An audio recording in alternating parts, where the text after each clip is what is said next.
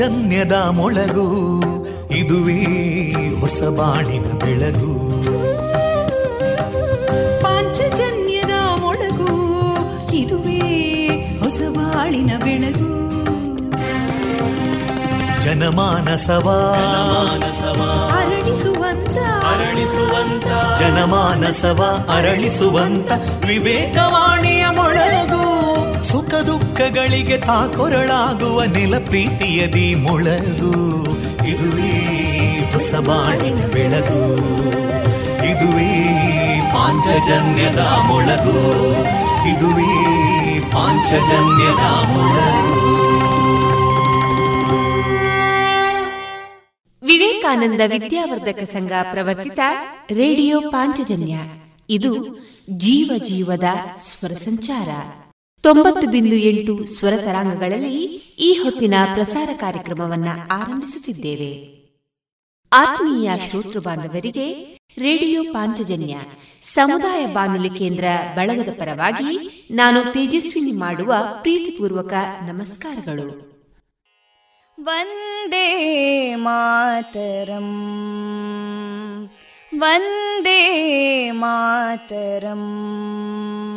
ಸುಜಲಾಂ ಸುಫಲಾಂ ಮಲಯಜ ಶೀತಲಾಂ ಸಸ್ಯಶ್ಯಾಮಲಾಂ ಮಾತರಂ ವಂದೇ ಮಾತರಂ.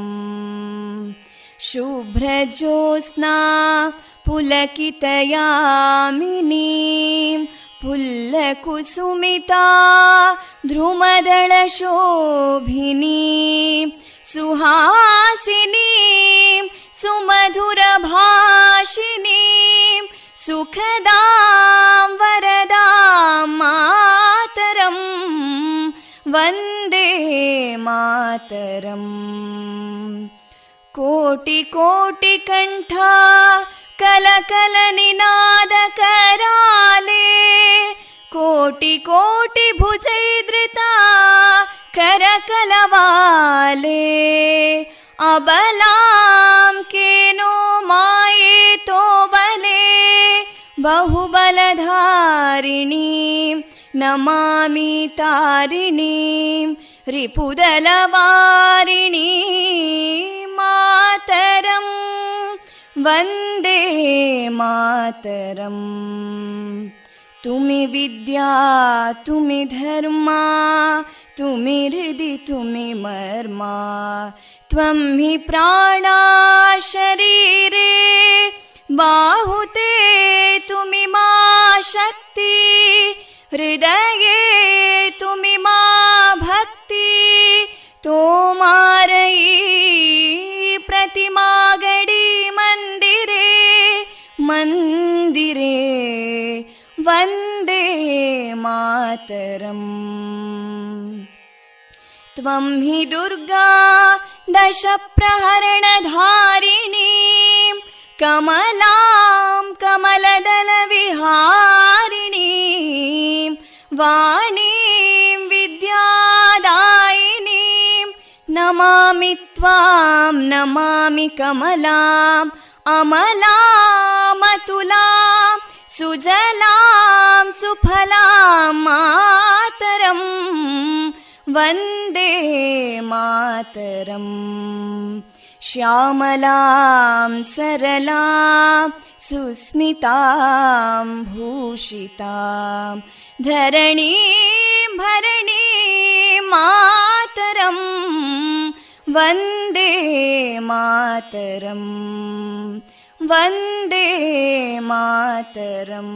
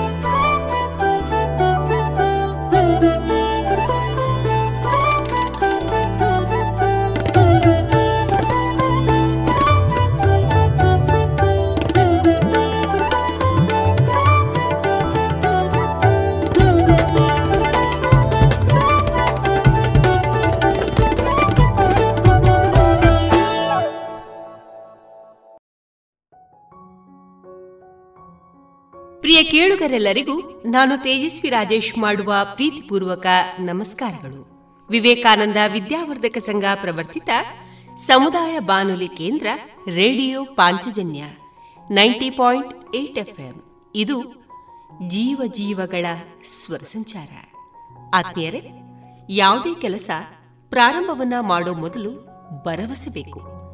ಕೈಗೊಂಡಂತಹ ಕೆಲಸ ಮುಗಿಸಲು ನಮ್ಮಲ್ಲಿ ಧೈರ್ಯ ಬೇಕು ಎನ್ನುವ ಆಕಾಂಕ್ಷೆಯ ನುಡಿಗಳನ್ನ ಶ್ರೋತೃ ಬಾಂಧವರೆಲ್ಲರಿಗೂ ತಿಳಿಸ್ತಾ, ಪ್ರಿಯರೇ, ಇಂದು ನಮ್ಮ ನಿಲಯದಿಂದ ಪ್ರಸಾರಗೊಳ್ಳಲಿರುವ ಕಾರ್ಯಕ್ರಮಗಳ ವಿವರಗಳು ಇಂತಿದೆ. ಮೊದಲಿಗೆ ಭಕ್ತಿಗೀತೆಗಳು, ಮಾರುಕಟ್ಟೆದಾರಣೆ, ಎಸ್ ಷಡಕ್ಷರಿ ಅವರ ಕ್ಷಣ ಹೊತ್ತು ಅಣಿಮುತ್ತು ಕೃತಿಯ ಆಯ್ದ ಭಾಗ, ಕೃಷಿ ಲೋಕದಲ್ಲಿ ಮೌನೀಶ್ ಮಲ್ಯ ಅವರೊಂದಿಗಿನ ಮಾತುಕತೆ, ವರ್ಷಧಾರೆ ಸಾಹಿತ್ಯ ಸಂಭ್ರಮ ಈ ಕಾರ್ಯಕ್ರಮದಲ್ಲಿ ಮೂಡಿಬಂದಂತಹ ಸ್ವರಚಿತ ಕವನ ವಾಚನ, ವಿವೇಕಾನಂದ ಕನ್ನಡ ಮಾಧ್ಯಮ ಶಾಲಾ ವಿದ್ಯಾರ್ಥಿ ಚಿರಂತನ್ ಕೆ ವಿ ಅವರಿಂದ ಉಪಯುಕ್ತ ಮಾಹಿತಿ, ಕೊನೆಯಲ್ಲಿ ಮಧುರಗಾನ ಪ್ರಸಾರಗೊಳ್ಳಲಿದೆ.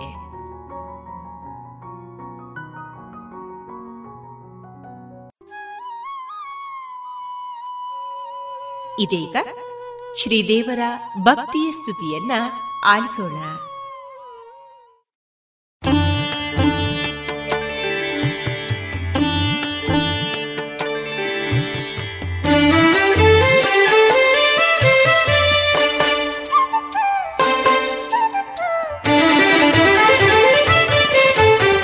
ಪಾದ ಕಂಡು ಪಾವನಾದೆನು ಶ್ರೀಗಿರಿಯ ನಿಲಯನ, ಪಾದ ಕಂಡು ಪಾವನಾದೆನು, ಪಾದ ಕಂಡು ಪಾವನಾದೆನು ಶ್ರೀಗಿರಿಯ ನಿಲಯನ, ಪಾದ ಕಂಡು ಪಾವನಾದೆನು, ಪಾದ ಕಂಡು ಪಾವನಾದೆನು ಮಾಧವನ ಪ್ರಸಾದ ಪಡೆದೆನು, ಹದಿಗಾಣದೆ ಪರಮ ದುರ್ಭವ ಬಾಧೆಯೊಳು ಬಿದ್ದು ತೊಳಲಿ ಬಳಲುತ್ತ ಮೆದಿನಿಯೊಳು ಜನುಮ ತಾಳಿ ಅಭೇದ ಮತದ ಹಾದಿ ಬಿಟ್ಟು, ಪಾದ ಕಂಡು ಪಾವನಾದೆನು ಶ್ರೀಗಿರಿಯ ನಿಲಯನ, ಪಾದ ಕಂಡು ಪಾವನಾದೆನು.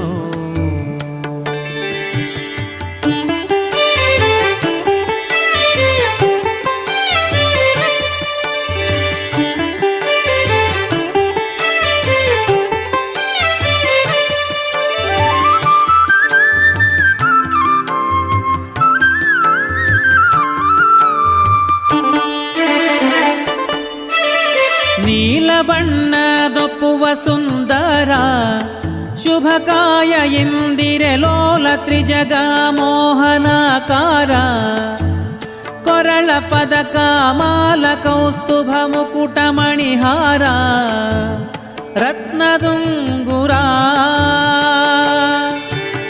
ಕಾಲಲ್ ಹೊಳೆಯುವ ಗೆಜ್ಜೆ ಸರಪಳಿ ಶಿಲ ವೈಷ್ಣವ ನಾಮ ಫಣೆಯಲಿ ಕಳರಕ್ತ ರಾಕ್ಷಸಕುಲ ಸಂಹಾರನ ಫಲಸಾಗರ ಕನ್ಯವರನ ಫಲಮೂಲೋಕ ಸಾರ್ವಭೌಮನ ಮೇಲುಭೂ ವೈಕುಂಠದಲ್ಲಿ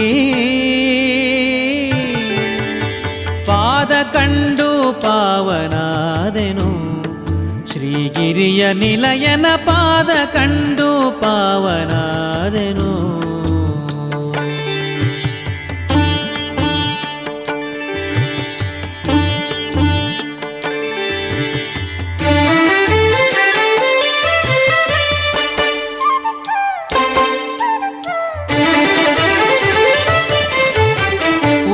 ಕಾಲದಿ ಬಾಲನವತಾರ ಮಧ್ಯಾಹ್ನ ಕಾಲದಿ ಸದಮಲಾಂಗದ ಯೌವನಾಕಾರ ಸುಸಂಧ್ಯಾ ಕಾಲದಿ ಮುದುಕನಾಗಿ ಕಾಂಬ ಮನೋಹರ ಬಹುಮಹಿಮೆಗಾರ ಪದುಮ ವದನ ಮದನ ನಯ್ಯ ಪದುಮವತಿಯ ಪ್ರಾಣಪ್ರಿಯ ಒದಗಿ ಬಂದ ಭಕುತ ಜನರನ್ನು ಹೃದಯದಿಂದ ಕರೆದು ಪ್ರಸಾದ ಮುದದಿ ನೀಡುತ್ತ ಕೃಪೆಯ ದೋರಿ ಸದಮಲ ಸಂಪದವ ನೀವನ ಪಾದ ಕಂಡು ಪಾವನಾದೆನು ಶ್ರೀಗಿರಿಯ ನಿಲಯನ ಪಾದ ಕಂಡು ಪಾವನಾದೆನು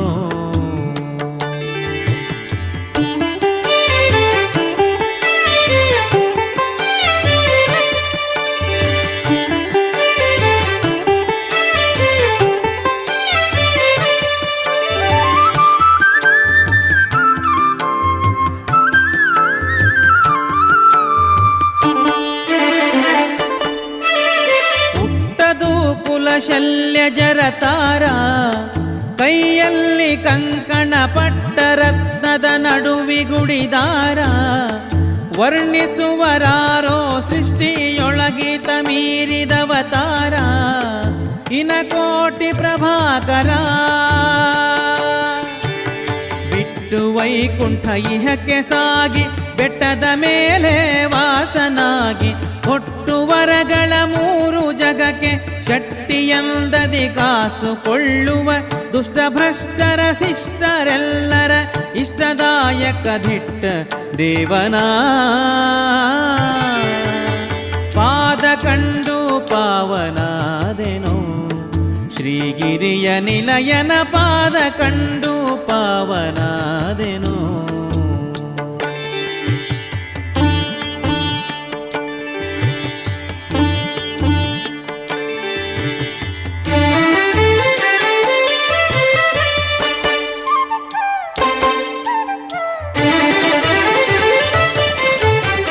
ಒಂದೇ ಮನದಲ್ಲಿ ಸಕಲ ಸೇವಕರು ಭಯ ಭಕುತಿಯಿಂದಲಿ ಬಂದು ಹರಕೆಯ ತಂದು ನೀಡುವರು ತುಂಬುರು ನಾರದರೊಂದಿಗಾನದಿಂಪಾಡಿ ಪೊಗಳುವರು ಆನಂದ ಕೋರುವರು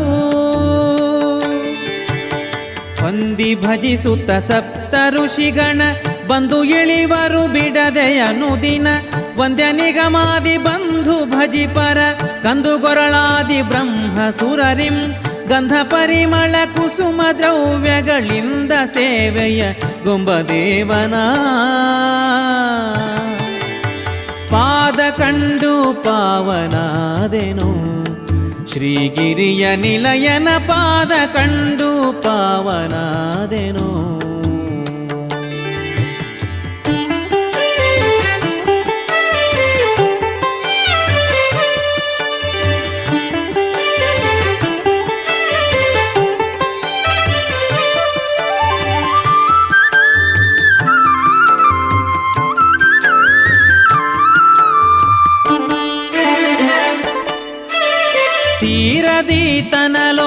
ಶೃಂಗಾರ ಏರಿ ನೋಡಲು ಪಾರಗಿರಿ ತುದಿ ಗಾಳಿಗೋಪುರ ಮುಂದೆ ನಡೆಯಲು ದಾರಿಯಲ್ಲಿ ಕೊಳ್ಳ ಏಳು ವಿಸ್ತಾರ ಪರಮ ಪರತರ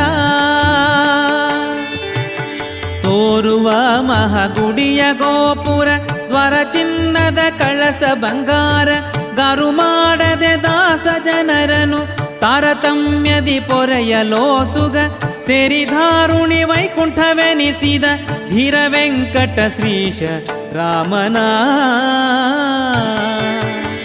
ಪಾದ ಕಂಡು ಪಾವನಾದೆನು ಶ್ರೀಗಿರಿಯ ನಿಲಯನ ಪಾದ ಕಂಡು ಪಾವನಾದೆನು ಪಾದ ಕಂಡು ಪಾವನಾದೆನು ಮಾಧವನ ಪ್ರಸಾದ ಪಡೆದೆನು ಹಾದಿಗಾಣದೆ ಪರಮ ದುರ್ಭವ ಬಾಧೆಯೊಳು ಬಿದ್ದು ತೊಳಲಿ ಬಳಲುತ್ತ ಮೆದಿನಿಯೊಳು ಜನುಮ ತಾಳಿ ಅಭೇದ ಮತದ ಹಾದಿ ಬಿಟ್ಟು ಪಾದ ಕಂಡು ಪಾವನಾದೆನು ಶ್ರೀಗಿರಿಯ ನಿಲಯನ ಪಾದ ಕಂಡು ಪಾವನಾದೆನು ಪಾವನಾದೆನು ಪಾವನಾದೆನು ಪಾವನಾದೆನು.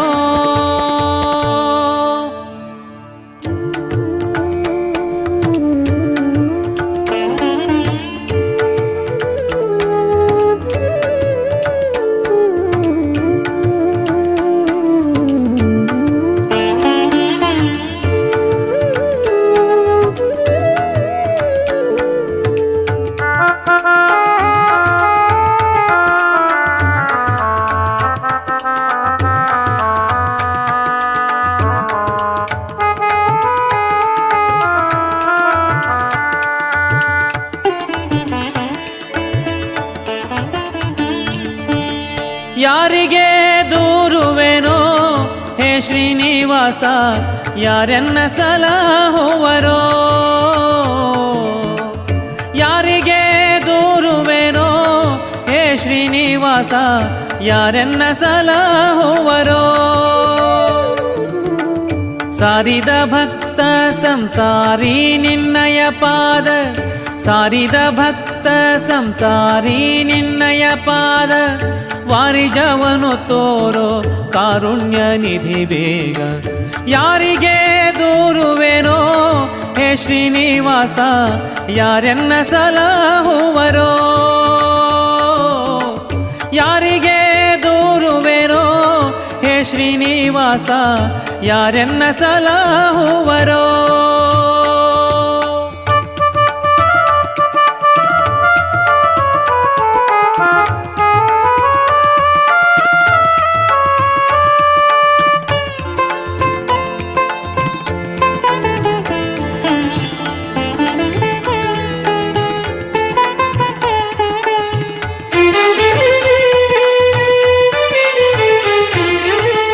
ಕಷ್ಟ ಜನ್ಮಕ್ಕೆ ಬಂದೇನೋ ಧಾರುಣಿಯೋಳು ದುಷ್ಟರಿಂದಲಿ ನೊಂದೇನೋ ಕಷ್ಟ ಜನ್ಮಕ್ಕೆ ಬಂದೇನೋ ಧಾರುಣಿಯೋಳು ದುಷ್ಟರಿಂದಲಿ ನೊಂದೇನೋ ನಿಷ್ಠುರ ಬೇಡವೋ ನಿನ್ನ ನಂಬಿದ ಮೇಲೆ ನಿಷ್ಠುರ ಬೇಡವೋ ನಿನ್ನ ನಂಬಿದ ಮೇಲೆ ಸೃಷ್ಟಿಗೊಡೆಯನ್ನ ಬಿಟ್ಟು ಕಳೆಯಬೇಡ ಯಾರಿಗೆ ದೂರುವೆನೋ ಹೇ ಶ್ರೀನಿವಾಸ ಯಾರನ್ನ ಸಲಹುವರೋ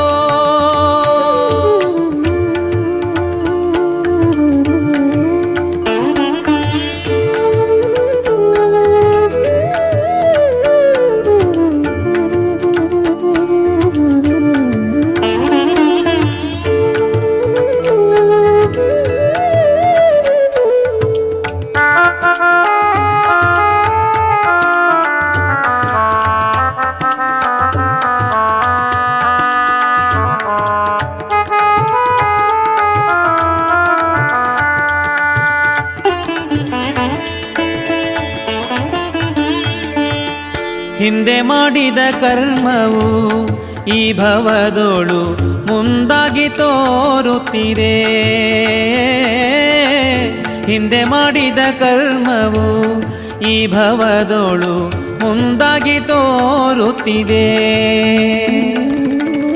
ಹಿಂದೇನು ಗತಿಯಾದರಿಂದ ನೊಂದೇನೋ ನಾನು ಹಿಂದೇನು ಗತಿಯಾದರಿಂದ ನೊಂದೇನೋ ನಾನು ಮಂದರ ಧರ ಗೋವಿಂದ ನಿನ್ನಲ್ಲದೆ ಯಾರಿಗೆ ದಾಸ ಯಾರೆನ್ನ ಸಲಹುವರೋ.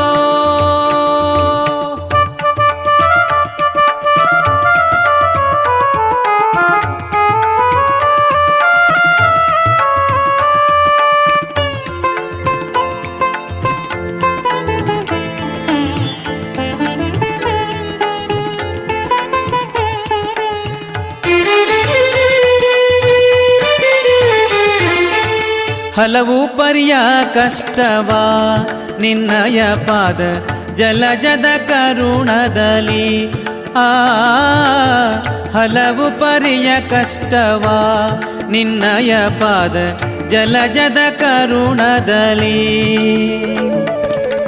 ಸುಲಿಗೆಗೊಟ್ಟೆನೋ ನಾನು ಸೂರೆಗಾರರಿಗೆಲ್ಲ ಸುಲಿಗೆಗೊಟ್ಟೆನೋ ನಾನು ಸೂರೆಗಾರರಿಗೆಲ್ಲ ವಲವಾಗು ಎನ್ನೋಳು ಪುರಂದರ ವಿಠಲ ಯಾರಿಗೆ ದೂರುವೆನೋ ಹೇ ಶ್ರೀನಿವಾಸ ಯಾರೆನ್ನ ಸಲಹುವರೋ. ಸಾರಿದ ಭಕ್ತ ಸಂಸಾರಿ ನಿನ್ನಯ ಪಾದ ಸಾರಿದ ಭಕ್ತ ಸಂಸಾರಿ ನಿನ್ನಯ ಪಾದ ವಾರಿಜವನು ತೋರೋ ಕಾರುಣ್ಯ ನಿಧಿ ಬೇಗ ಯಾರಿಗೆ ದೂರುವೆನೋ ಹೇ ಶ್ರೀನಿವಾಸ ಯಾರೆನ್ನ ಸಲಹುವರೋ. ಯಾರಿಗೆ ದೂರುವೆನೋ ಹೇ ಶ್ರೀನಿವಾಸ ಯಾರೆನ್ನ ಸಲಹುವರೋ ಯಾರೆನ್ನ ಸಲಹುವರೋ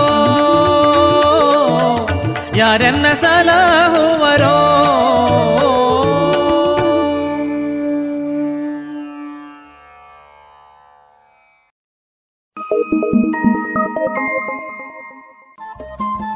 ರೇಡಿಯೋ ಪಾಂಚಜನ್ಯ ತೊಂಬತ್ತು ಬಿಂದು ಎಂಟು ಎಫ್ಎಂ ಸಮುದಾಯ ಬಾನುಲಿ ಕೇಂದ್ರ ಪುತ್ತೂರು. ಇದು ಜೀವ ಜೀವದ ಸ್ವರ ಸಂಚಾರ.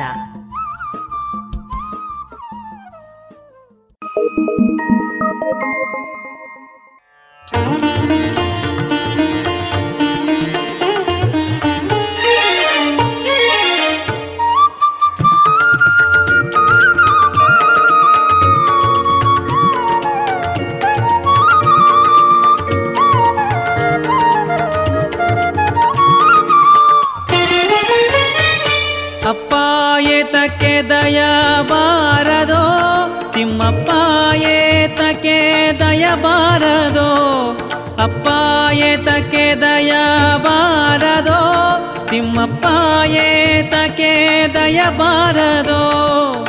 ತಪ್ಪು ಶತಕೋಟಿ ನೀನೊಪ್ಪಿಕೊಳ್ಳೋ ಭವನಪ್ಪ ನಂತರ್ಯಾಮಿ ಕಪ್ಪು ಮೇಘಶ್ಯಾಮ ಅಪ್ಪ ಏತಕ್ಕೆ ದಯಬಾರದೋ ತಿಮ್ಮಪ್ಪ ಏತಕ್ಕೆ ದಯಬಾರದೋ ಅಪ್ಪ ಏತಕ್ಕೆ ದಯಬಾರದೋ ತಿಮ್ಮಪ್ಪ ಏತಕ್ಕೆ ದಯಬಾರದೋ.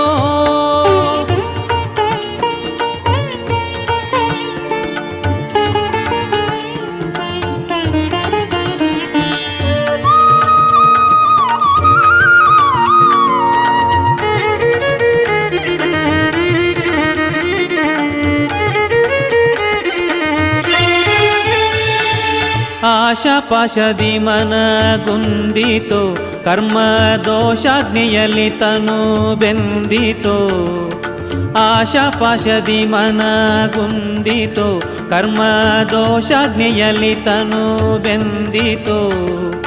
ಲೇಸ ಸಲಿಸೋ ಕಮಲೇಶ ನಿನ್ನಯ ಪಾದ ಲೇಸ ಸಲಿಸೋ ಕಮಲೇಶ ನಿನ್ನಯ ಪಾದ ಸಾಸಿರ ದಳದಲ್ಲಿ ಮೀಸಲು ಮನ ಮಾಡಿ ಅಪ್ಪ ಏತಕ್ಕೆ ದಯಬಾರದೋ ತಿಮ್ಮಪ್ಪ ಏತಕ್ಕೆ ದಯಬಾರದೋ ಅಪ್ಪ ಏತಕ್ಕೆ ದಯಬಾರದೋ ತಿಮ್ಮಪ್ಪ ಏತಕ್ಕೆ ದಯಬಾರದೋ.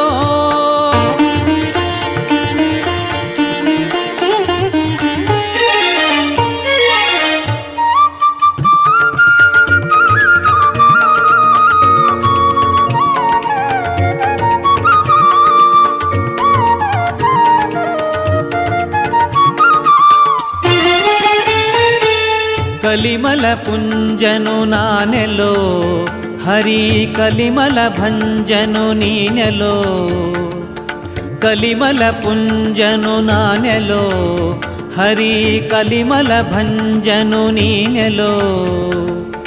ನಿಲವರ ನೀ ಶುಭ ಫಲಗಳಿಗ ಮಮ, ನಿಲವರ ನೀ ಶುಭ ಫಲಗಳಿಗ ಮಮ, ದುರ್ಬಲನ ಕಾಯೋ ಸಿರಿ ತಿರುಮಲರಾಯ.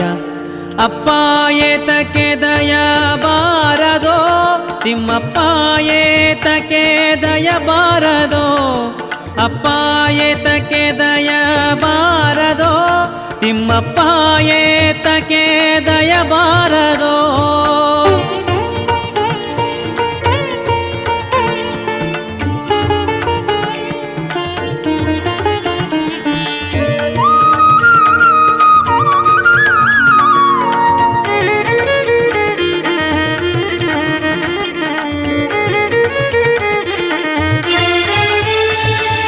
ಸಂಕಟ ಕಳೆಸಿರಿ ವಕ್ಷನೆ, ತಂದೆ ವೆಂಕಟೇಶ ವಿಠಲಾಖ್ಯನೆ.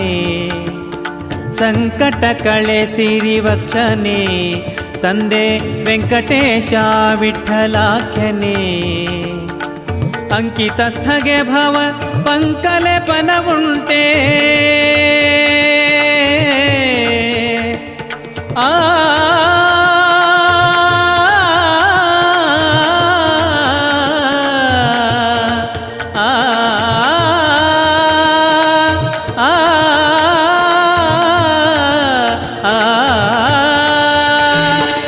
ಅಂಕಿತಸ್ಥಗೆ ಭವ ಪಂಕಲೆ ಪನವುಂಟೆ, ಅಂಕಿತಸ್ಥಗೆ ಭವ ಪಂಕಲೆ ಪನವುಂಟೆ. ಶಂಕು ಚಕ್ರ ಧ್ವಜ ಅಂಕುಶಂಕಿತ ಪದ, ಅಪ್ಪಾಯೇತಕ್ಕೆ ದಯಬಾರದೋ, ತಿಮ್ಮಪ್ಪಾಯೇತಕ್ಕೆ ದಯಬಾರದೋ, ಅಪ್ಪಾಯೇತಕ್ಕೆ ದಯಬಾರದೋ, ತಿಮ್ಮಪ್ಪಾಯೇತಕ್ಕೆ ದಯಬಾರದೋ. ತಪ್ಪು ಶತಕೋಟಿ ನೀನೊಪ್ಪಿಕೊಳ್ಳೋ, ಭವನಪ್ಪ ನಂತರ್ಯಾಮಿ ಕಪ್ಪು ಬೇಗ ಶ್ಯಾಮ. ಅಪ್ಪಾಯೇತಕ್ಕೆ ದಯಬಾರದೋ, ತಿಮ್ಮಪ್ಪಾಯೇತಕ್ಕೆ ದಯಬಾರದೋ, ಅಪ್ಪಾಯೇತಕ್ಕೆ ದಯಬಾರದೋ, ತಿಮ್ಮಪ್ಪಾಯೇತಕ್ಕೆ ದಯಬಾರದೋ, ತಿಮ್ಮಪ್ಪಾಯೇತಕ್ಕೆ ದಯಬಾರದೋ, ತಿಮ್ಮಪ್ಪಾಯೇತಕ್ಕೆ ದಯಬಾರದೋ.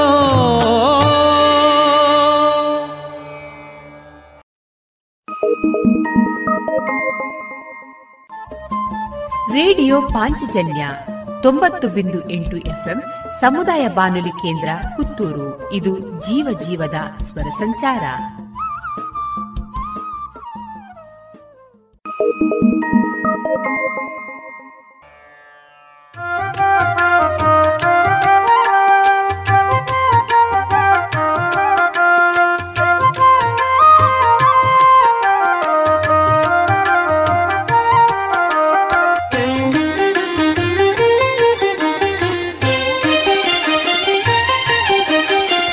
ಶ್ರೀ ವೆಂಕಟೇಶ ಪಾಲಿಸೋ ನಿನ್ನ ಶ್ರೀಪಾದ, ಸೇವಕ ಜನರೊಳಗಾಡಿಸೋ.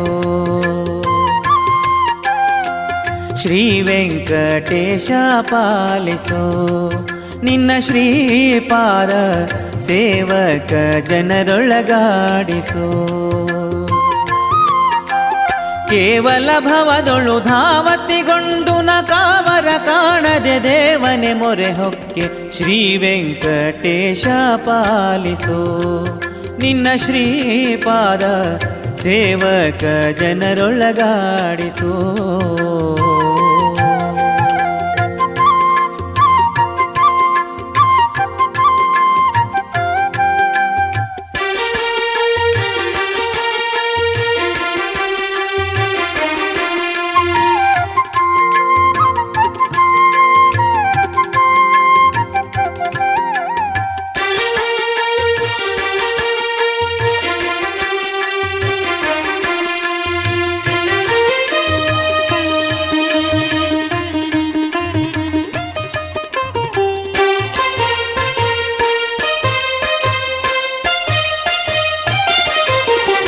ಉದಿತ ಭಾಸ್ಕರ ಪ್ರಕಾಶ ಶ್ರೀ ವೆಂಕಟೇಶ ಪದುಮಾವತಿಯ ಪ್ರಾಣೇಶ.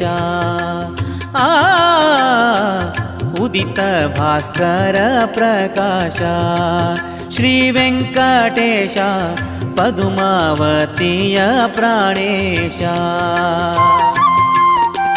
ಪದುಮ ಸಂಭವ ಭವ ತ್ರಿದಶಾಧಿಪನುತ ಪದ ಪಂಕಜವೆನ್ನ ಹೃದಯದಿ ತೋರೋ ಶ್ರೀ ಸದನ ಹಯವದನ ಜಿತ ಕದನ ಕೃತ ಖಳಕುಲ ನಿಧನ ಶ್ರೀ ವೆಂಕಟೇಶ ಪಾಲಿಸೋ.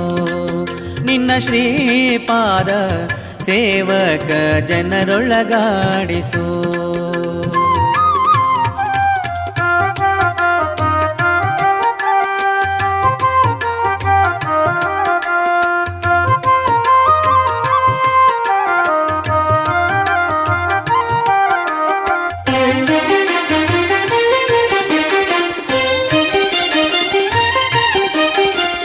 ದಕ್ಷಿಣಾಕ್ಷಿ ವಾಸಾಯೀಶ ಜಾಗರಾವಸ್ಥಾಧ್ಯಕ್ಷನೆ ಕಾಯೋ ಹೃಷಿಕೇಶ.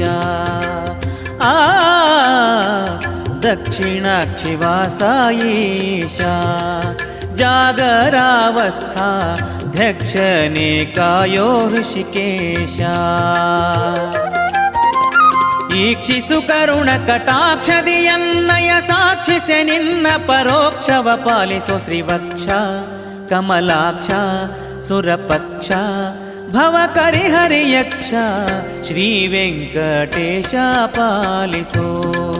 ನಿನ್ನ ಶ್ರೀಪಾದ ಸೇವಕ ಜನರೊಳಗಾಡಿಸೋ.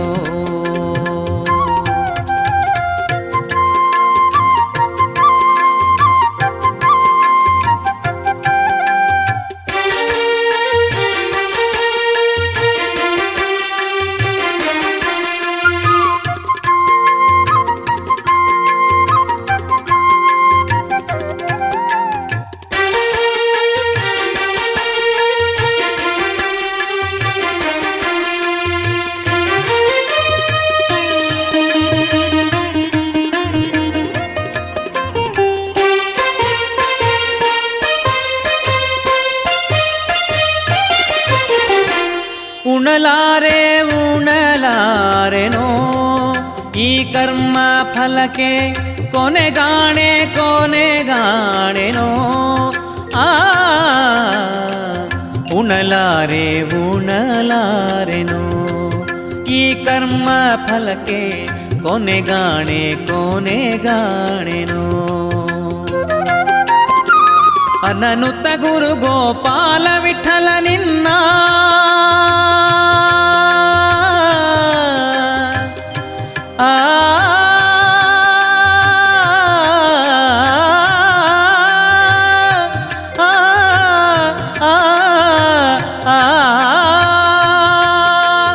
ಅನನುತ ಗುರು ಗೋಪಾಲ ವಿಠಲ ನಿನ್ನ ನೆನೆವ ಜೀವನಕ್ಕೆ ಜೀವನ ಮಾಡಿ ಪಾಲಿಸೋ ಶ್ರೀಹರಿಯೇ ಎನ್ನ ದೊರೆಯೇ ಹೀಗೆ ಪೊರೆಯೇ ಉಪಕಾರ ನಮರೆಯೇ ಶ್ರೀ ವೆಂಕಟೇಶ ಪಾಲಿಸೋ.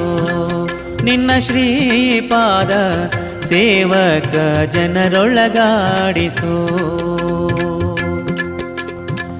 ಶ್ರೀ ವೆಂಕಟೇಶ ಪಾಲಿಸೋ. ನಿನ್ನ ಶ್ರೀಪಾದ ಸೇವಕ ಜನರೊಳಗಾಡಿಸೋ. ನಿನ್ನ ಶ್ರೀಪಾದ ಸೇವಕ ಜನರೊಳಗಾಡಿಸೋ. ನಿನ್ನ ಶ್ರೀಪಾದ ಸೇವಕ ಜನರೊಳಗಾಡಿಸೋ.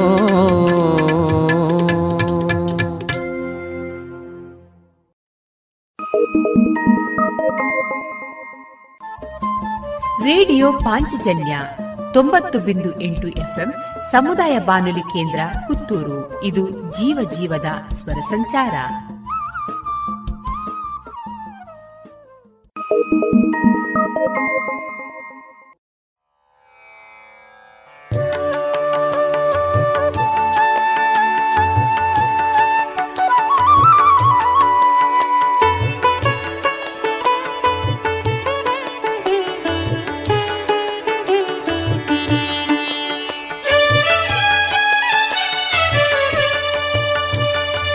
ನಿನ್ನ ದರುಶನಕ್ಕೆ ಬಂದವನಲ್ಲವೋ, ಪುಣ್ಯವಂತರ ದಿವ್ಯ ಚರಣ ನೋಡಲು ಬಂದೆ.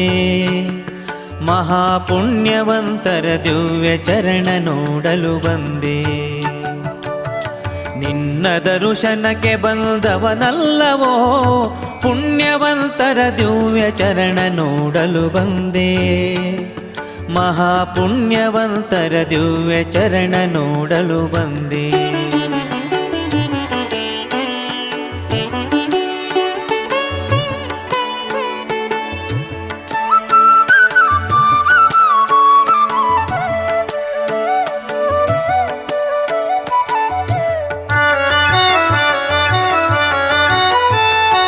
ಎಲ್ಲಿ ನೋಡಲು ನೀನೆ ವ್ಯಾಪ್ತನಾಗಿರಲಿಕ್ಕೆ ಇಲ್ಲಿಗೆ ಬಾಹ ಕಾರಣವಾವುದೋ? ಸೊಲ್ಲಿಗೆ ಕಂಬದೊಳು ತೋರಿದ ಮಹಾಮಹಿಮ ಅಲ್ಲಿ ಇಲ್ಲೇ ನಯ್ಯ ಬಲ್ಲ ಭಕುತ ಜನರಿಗೆ. ಕರೆದಾಗಲೇ ಓಡಿ ಬಂದೊದಗುವೋ ದೇವ, ಮರಳಿಗಾವುದವೆಣಿಸಿ ಬರಲ್ಯಾತಕೋ? ನೆರೆ ನಂಬಿದವರಿಗಾವಲ್ಲಿಯಾದರೆ ಏನು, ಅರಿತವರ ಮನದಲ್ಲಿ ನಿಂದಾಡುವೋ ಚಂದವ? ನಿನ್ನ ದರುಶನಕ್ಕೆ ಬಂದವನಲ್ಲವೋ, ಪುಣ್ಯವಂತರ ದಿವ್ಯ ಚರಣ ನೋಡಲು ಬಂದೆ. ಮಹಾಪುಣ್ಯವಂತರ ದಿವ್ಯ ಚರಣ ನೋಡಲು ಬಂದೆ.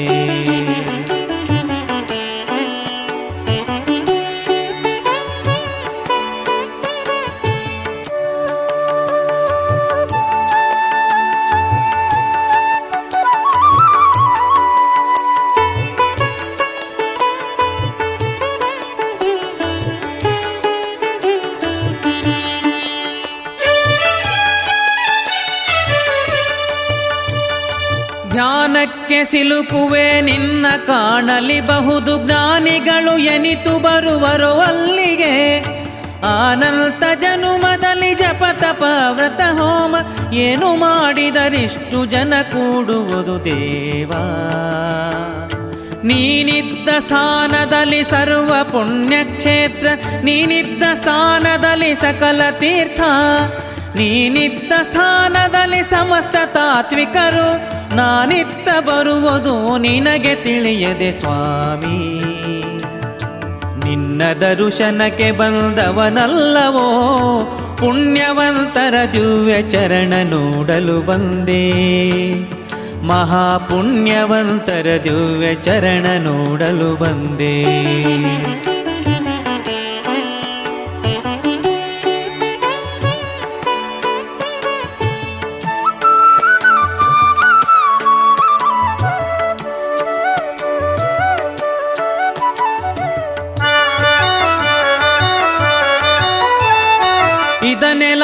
ಸುಜಿಯ ನಿನ್ನದೊಂದೇ ಮೂರ್ತಿ, ನಿದರುಶನವಲ್ಲದೆ ಮಿಗಿಲಾವುದೋ? ಪದೇ ಪದೇ ಬದ್ಧ ಮತ ಪೊಂದಿದ ಸುಜನರ ಹೃದಯದಲ್ಲಿ ಒಂದೊಂದು ಪರಿ ನಿನ್ನ ರೂಪಂದಳು. ಬಳಿರೆ ತಿರುಮಲರಾಯ ನಿನ್ನ ಕರುಣಾರಸಕ್ಕೆ ನೆಲೆಗಾಣೆ ನೆಲೆಗಾಣೆ ನೆರೆ ಹೊರೆಯಲಿ.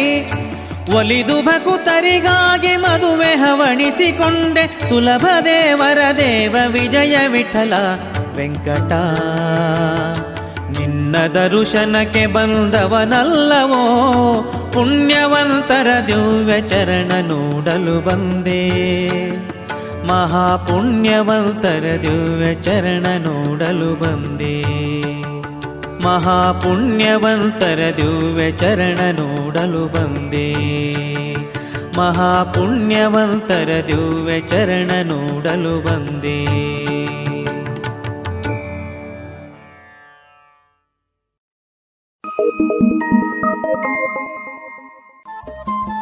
ರೇಡಿಯೋ ಪಾಂಚಜನ್ಯ ತೊಂಬತ್ತು ಬಿಂದು ಎಂಟು ಎಫ್ಎಂ ಸಮುದಾಯ ಬಾನುಲಿ ಕೇಂದ್ರ ಪುತ್ತೂರು. ಇದು ಜೀವ ಜೀವದ ಸ್ವರ ಸಂಚಾರ.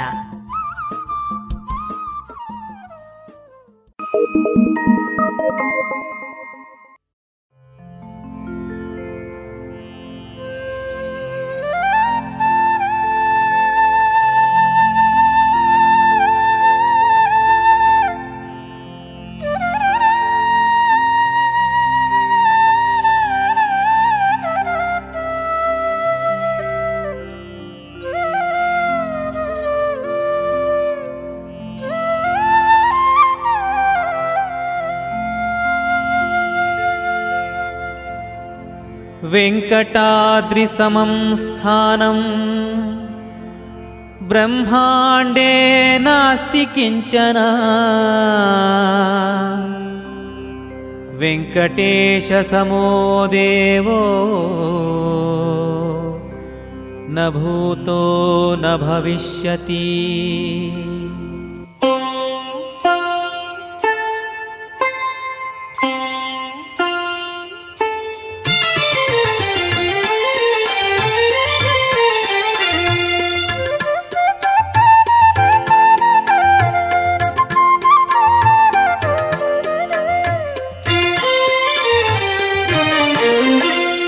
ಭಾನುಕೋಟಿ ತೇಜ ಲಾವಣ್ಯ ಮೂರ್ತಿ ಶ್ರೀ ವೆಂಕಟೇಶನೇ ನಮೋ ನಮೋ. ಶ್ರೀನಿವಾಸ ದಯಾನಿಧೇ ಶ್ರೀನಿವಾಸ ದಯಾನಿಧೇ. ಭಾನುಕೋಟಿ ತೇಜ ಲಾವಣ್ಯ ಮೂರ್ತಿ ಶ್ರೀ ವೆಂಕಟೇಶನೇ ನಮೋ ನಮೋ. ಶ್ರೀನಿವಾಸ ದಯಾನಿಧೇ ಶ್ರೀನಿವಾಸ ದಯಾನಿಧೇ.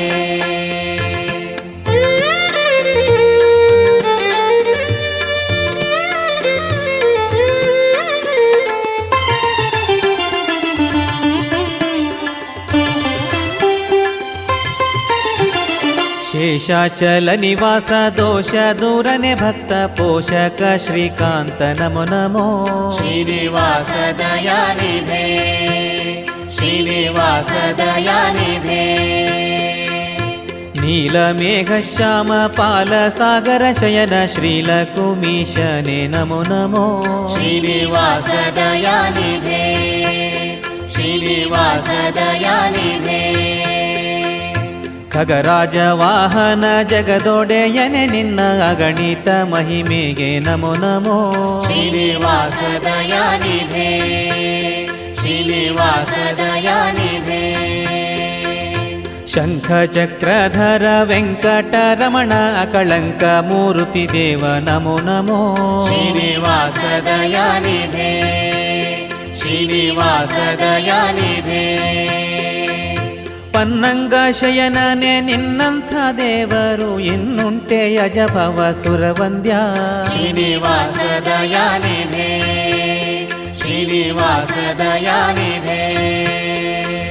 ಸೃಷ್ಟಿಯಿಲ್ಲದಲೇ ಒತ್ತಟ್ಟಿಗಿದ್ದವರನ್ನು ಸೃಷ್ಟಿಸಿ ಜೀವರ ಸಲಹುವಿ. ಶ್ರೀನಿವಾಸ ದಯಾನಿಧೇ ಶ್ರೀನಿವಾಸ ದಯಾನಿಧೇ. ತನುಮನ ಕರಣಗಳನ್ನು ಕೊಟ್ಟುವ ನಿಮಿಷರನ್ನು ಅಭಿಮಾನಿಗಳೆನಿಸಿದಿ. ಶ್ರೀನಿವಾಸ ದಯಾನಿಧೇ ಶ್ರೀನಿವಾಸ ದಯಾನಿಧೇ. ಭಾನುಕೋಟಿ ತೇಜ ಲಾವಣ್ಯ ಮೂರ್ತಿ ಶ್ರೀ ವೆಂಕಟೇಶನೇ ನಮೋ ನಮೋ. ಶ್ರೀನಿವಾಸ ದಯಾನಿಧೇ ಶ್ರೀನಿವಾಸ ದಯಾನಿಧೇ.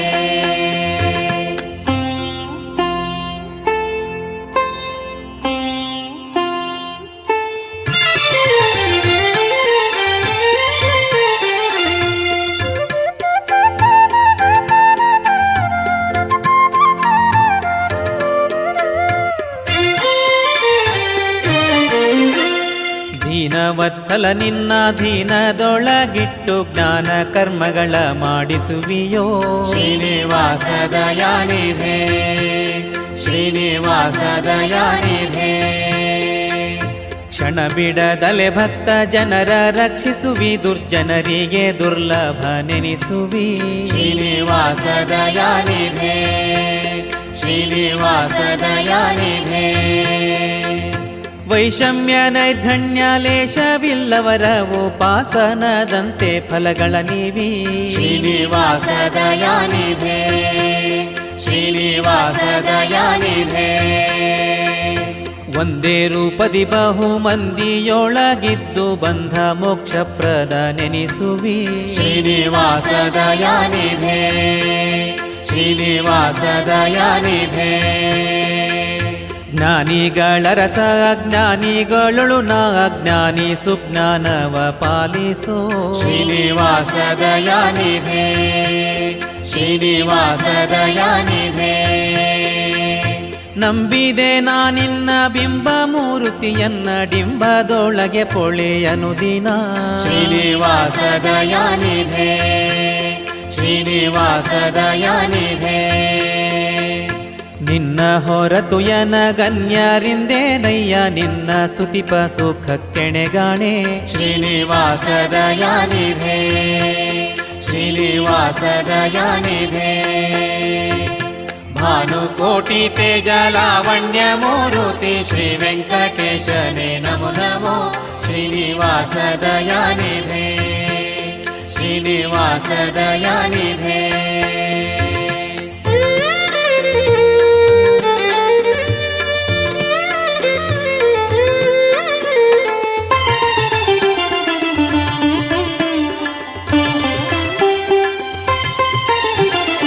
ನನ್ನ ಮಹಿಮಯನಗಿನ್ನೊಂದು ಬಯಕಿಲ್ಲ ನಿನ್ನ ಧ್ಯಾನದೊಳಿಡು ಮರೆಯದೆ.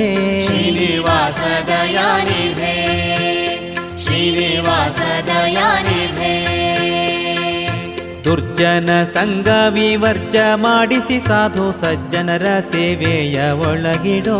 ಶ್ರೀನಿವಾಸ ದಯಾನಿಧೆ ಶ್ರೀನಿವಾಸ ದಯಾನಿಧೆ ಏಸು ಜನ್ಮಗಳಿಯೇಲೇಸು ಚಿಂತೆಯೂ ಇಲ್ಲ ದಾಸನೆಂದೆನಿಸು ದಾಸ್ಯವನಿತ್ತು. ಶ್ರೀನಿವಾಸ ದಯಾನಿಧೆ ಶ್ರೀನಿವಾಸ ದಯಾನಿಧೆ ಎನ್ನಪ್ಪ ಎನ್ನಣ್ಣ ಎನ್ನ ಕಾಯುವ ದೇವ ನಿನ್ನ ವಿಸ್ಮರಣೆಯ ಕೊಡದಿರೋ. ಶ್ರೀನಿವಾಸ ದಯಾನಿಧೆ ಶ್ರೀನಿವಾಸ ದಯಾನಿಧೆ ಮನಸ್ಸಿನ ಚಂಚಲವನು ತೊಲಗಿಸಿ ಪಾದವನಜದಲ್ಲಿರಿಸಯ್ಯ ಜಿತವಾಗಿ. ಶ್ರೀನಿವಾಸ ದಯಾನಿಧೆ ಶ್ರೀನಿವಾಸ ದಯಾನಿಧೆ ಕರ್ಣಗಳಿಂದ ಆಚರಿಸುವ ವಿಷಯ ಶ್ರೀಹರಿ ನಿನ್ನ ಸೇವೆಯಾಗಲಿ ಸ್ವಾಮಿ. ಶ್ರೀನಿವಾಸ ದಯಾನಿಧೆ ಶ್ರೀನಿವಾಸ ದಯಾನಿಧೆ ಹರಿಯೇ ಸರ್ವೋತ್ತಮ ಸುರರೆಲ್ಲ ದಾಸರು ತಾರತಮ್ಯ ಭೇದ ಜ್ಞಾನವನಿಯೋ. ಶ್ರೀನಿವಾಸ ದಯಾನಿಧೆ ಶ್ರೀನಿವಾಸ ದಯಾನಿಧೆ ಭಾನುಕೋಟಿ ತೇಜ ಲಾವಣ್ಯ ಮೂರುತಿ ಶ್ರೀ ವೆಂಕಟೇಶನೇ ನಮೋ ನಮೋ. ಶ್ರೀನಿವಾಸ ದಯಾನಿಧೆ ಶ್ರೀನಿವಾಸ ದಯಾನಿಧೆ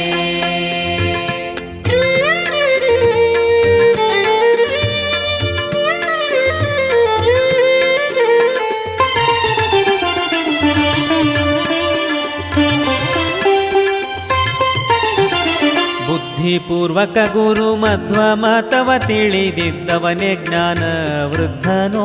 ಶ್ರೀನಿವಾಸ ದಯಾನಿಧೆ ಶ್ರೀನಿವಾಸ ದಯಾನಿಧೆ ಗುರುಗಳ ಕರುಣ ಸುಸ್ಥಿರವಾಗಿದ್ದವರಿಗೆ ಹರಿ ನಿನ್ನಾನುಗ್ರಹವಾಗುವುದೋ. ಶ್ರೀನಿವಾಸ ದಯಾನಿಧೆ ಶ್ರೀನಿವಾಸ ದಯಾನಿಧೆ ನಿನ್ನವರಲ್ಲದೆ ಅನ್ಯರು ಬಲ್ಲರೆ ಘನ್ನ ಮಾತದ ಸುಖ ಸವಿಯನ್ನು. ಶ್ರೀನಿವಾಸ ದಯಾನಿಧೆ ಶ್ರೀನಿವಾಸ ದಯಾನಿಧೆ ನಿನ್ನ ಚಿತ್ತಕ್ಕೆ ಬಂದುದೆನ್ನ ಚಿತ್ತಕ್ಕೆ ಬರಲಿ ಅನ್ಯಥಾ ಬಯಕೆಯ ಕೊಡದಿರೋ. ಶ್ರೀನಿವಾಸ ದಯಾನಿಧೆ ಶ್ರೀನಿವಾಸ ದಯಾನಿಧೆ ಸ್ತುತಿರತ್ನ ಮಾಲಾ ಸಂಸ್ತುತಿಸಿ ಹಿಗ್ಗುವರಿಗೆ ಪ್ರತಿದಿನ ಸುಖ ಅಭಿವೃದ್ಧಿಯೋ. ಶ್ರೀನಿವಾಸ ದಯಾನಿಧೆ ಶ್ರೀನಿವಾಸ ದಯಾನಿಧೆ ಗುರುಗಳು ಮಧ್ವರಾಯರು ಮೂರು ಲೋಕಕ್ಕೆ ದೊರೆ ಗುರು ಶ್ರೀಶ ವಿಠಲ ನಮೋ. ಶ್ರೀನಿವಾಸ ದಯಾನಿಧೆ ಶ್ರೀನಿವಾಸ ದಯಾನಿಧೆ ಗುರುಗಳು ಮಧ್ವರಾಯರು ಮೂರು ಲೋಕಕ್ಕೆ ದೊರೆ ಗುರು ಶ್ರೀಶ ವಿಠಲ ನಮೋ. ಶ್ರೀನಿವಾಸ ದಯಾನಿಧೆ ಶ್ರೀನಿವಾಸ ದಯಾನಿಧೆ ಭಾನುಕೋಟಿ ತೇಜ ಲಾವಣ್ಯ ಮೂರುತಿ ಶ್ರೀ ವೆಂಕಟೇಶನೇ ನಮೋ ನಮೋ. ಶ್ರೀನಿವಾಸ ದಯಾನಿಧೆ ಶ್ರೀನಿವಾಸ ದಯಾನಿಧೆ ಭಾನುಕೋಟಿ ತೇಜ ಲಾವಣ್ಯ ಮೂರ್ತಿ ಶ್ರೀ ವೆಂಕಟೇಶನೇ ನಮೋ ನಮೋ ಶ್ರೀನಿವಾಸ ದಯಾನಿಧೇ ಶ್ರೀನಿವಾಸ ದಯಾನಿಧೇ ಶ್ರೀನಿವಾಸ ದಯಾನಿಧೇ ಶ್ರೀನಿವಾಸ ದಯಾನಿಧೇ.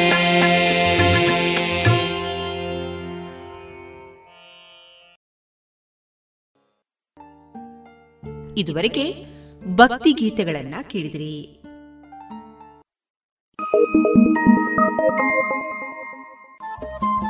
ರೇಡಿಯೋ ಪಾಂಚಜನ್ಯ ತೊಂಬತ್ತು ಬಿಂದು ಎಂಟು ಎಫ್ಎಂ ಸಮುದಾಯ ಬಾನುಲಿ ಕೇಂದ್ರ ಪುತ್ತೂರು. ಇದು ಜೀವ ಜೀವದ ಸ್ವರ ಸಂಚಾರ.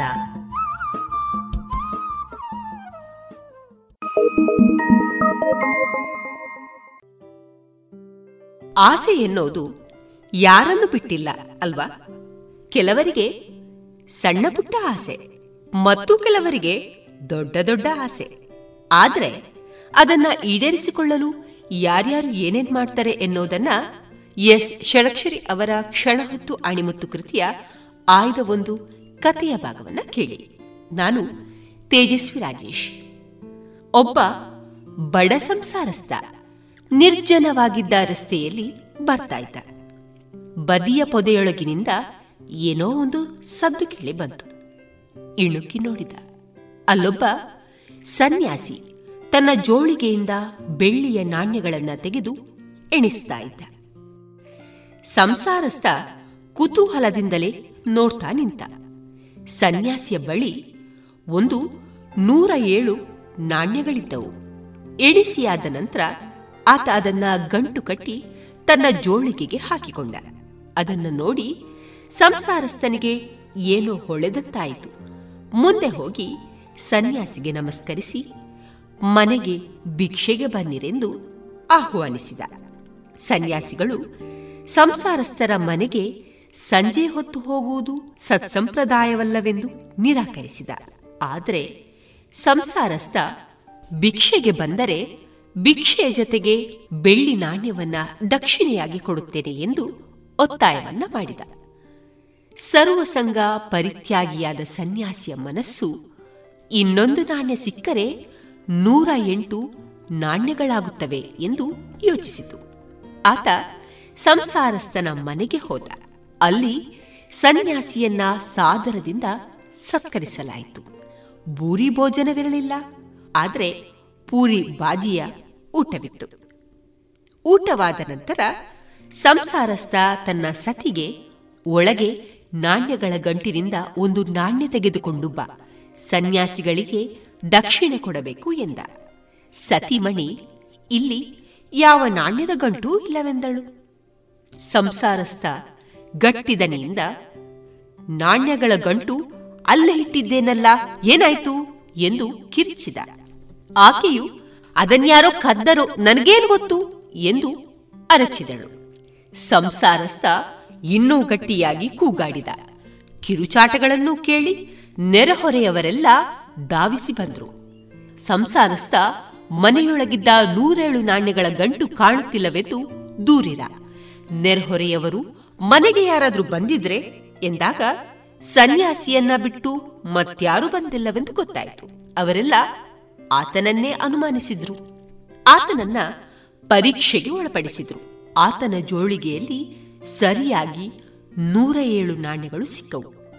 ಸರಿ, ನೆರೆಹೊರೆಯವರೆಲ್ಲ ಸನ್ಯಾಸಿಯ ಗಂಟನ್ನ ಕದ್ದ ಕಳ್ಳನೆಂದು ತೀರ್ಮಾನಿಸಿ ಆತನಿಂದ ನಾಣ್ಯಗಳನ್ನ ಕಿತ್ತುಕೊಂಡು ಸಂಸಾರಸ್ಥನಿಗೆ ಕೊಟ್ಟರು. ಸನ್ಯಾಸಿಗೆ ಹೊಡೆಯಲು ಹೋದಾಗ ಸಂಸಾರಸ್ಥ ಸನ್ಯಾಸಿ ತನ್ನ ಅತಿಥಿ ಎಂದು ಹೇಳಿ ಹೊಡೆತಗಳನ್ನು ತಪ್ಪಿಸಿದ. ಸನ್ಯಾಸಿ ತನ್ನಲ್ಲಿದ್ದ ನೂರ ಏಳು ನಾಣ್ಯಗಳನ್ನು ಕಳೆದುಕೊಂಡ ದುಃಖದಲ್ಲಿ ಹೋಗ್ತಾ ಇರುವಾಗ ಸಂಸಾರಸ್ಥ ಆತನಿಗೆ ನಮಸ್ಕರಿಸಿ, ನಾನು ಹೇಳಿದಂತೆ ನಿಮಗೆ ಭಿಕ್ಷೆಯನ್ನಿತ್ತಿದ್ದೇನೆ, ಈಗ ಒಂದು ನಾಣ್ಯದ ದಕ್ಷಿಣೆಯನ್ನು ಕೊಡ್ತಾ ಇದ್ದೇನೆ, ತೆಗೆದುಕೊಳ್ಳಿ, ಮತ್ತೆ ತಾವು ಮತ್ತೆ ಇತ್ತ ಯಾವಾಗ ಬರುತ್ತೀರಿ ಎಂದು ಉಪಚರಿಸಿದ. ಸನ್ಯಾಸಿ, ನನ್ನ ಬಳಿ ಮತ್ತೆ ನೂರ ಏಳು ನಾಣ್ಯಗಳ ಸಂಗ್ರಹವಾದಾಗ ಮತ್ತೆ ಬರುತ್ತೇನೆ ಎನ್ನುತ್ತಾ ಹೊರಟು ಹೋದ.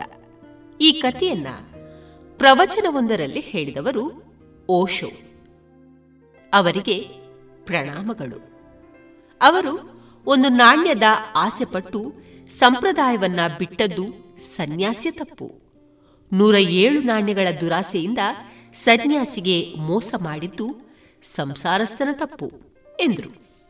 ಸನ್ಯಾಸಿಯ ಸ್ಥಾನದಲ್ಲೋ ಸಂಸಾರಸ್ಥನ ಸ್ಥಾನದಲ್ಲೋ ನಾವು ಇದ್ದಿದ್ರೆ ನಾವೇನ್ ಮಾಡ್ತಾ ಇದ್ದೆವು?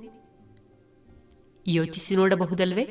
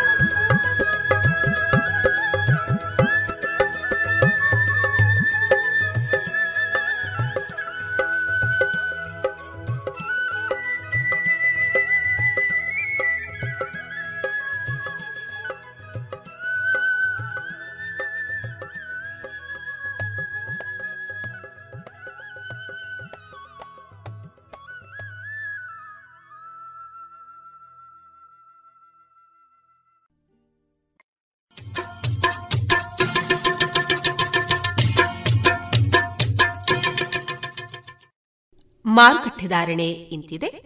ಹೊಸ ಅಡಿಕೆ ಮುನ್ನೂರ ಎಪ್ಪತ್ತ ಐದರಿಂದ ನಾಲ್ಕನೂರ ಐವತ್ತು, ಹಳೆ ಅಡಿಕೆ ಐನೂರರಿಂದ ಐನೂರ ಐವತ್ತ ಐದು, ಡಬಲ್ ಚೋಲ್ ಐನೂರ ಇಪ್ಪತ್ತರಿಂದ ಐನೂರ ಐವತ್ತ ಐದು, ಹಳೆ ಪಟೋರ ಮುನ್ನೂರ ಐವತ್ತರಿಂದ ಮುನ್ನೂರ ಎಪ್ಪತ್ತ ಐದು, ಹೊಸ ಪಟೋರ ಮುನ್ನೂರರಿಂದ ಮುನ್ನೂರ ನಲವತ್ತ ಐದು, ಹೊಸ ಉಳ್ಳಿಗಡ್ಡೆ ಇನ್ನೂರರಿಂದ ಇನ್ನೂರ ಐವತ್ತು, ಹೊಸ ಕರಿಗೋಟು ಇನ್ನೂರರಿಂದ ಇನ್ನೂರ ಅರವತ್ತು, ಕಾಳುಮೆಣಸು ಮುನ್ನೂರ ಎಂಬತ್ತ ಒಂದರಿಂದ ನಾಲ್ಕುನೂರ ಎಂಬತ್ತು, ಒಣಕೊಕ್ಕೋ ನೂರ ತೊಂಬತ್ತರಿಂದ ಇನ್ನೂರ ಹತ್ತು, ಹಸಿಕೊಕ್ಕೋ ನಲವತ್ತರಿಂದ ಐವತ್ತ ಐದು, ರಬ್ಬರ್ ಧಾರಣೆ ಗ್ರೇಡ್ ಆರ್ಎಸ್ಎಸ್ ಫೋರ್ ನೂರ ಎಪ್ಪತ್ತ ಎರಡು ರೂಪಾಯಿ, ಆರ್ಎಸ್ಎಸ್ ಫೈವ್ ನೂರ ಅರವತ್ತ ಮೂರು ರೂಪಾಯಿ, ಲಾಟ್ ನೂರ ಐವತ್ತ ಆರು ರೂಪಾಯಿ, ಸ್ಕ್ರಾಪ್ ನೂರ ಎಂಟರಿಂದ ನೂರ ಹದಿನೆಂಟು ರೂಪಾಯಿ.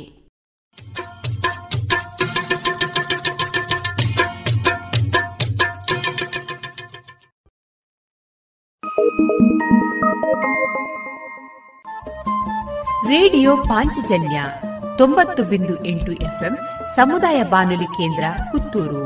ಇದು ಜೀವ ಜೀವದ ಸ್ವರ ಸಂಚಾರ.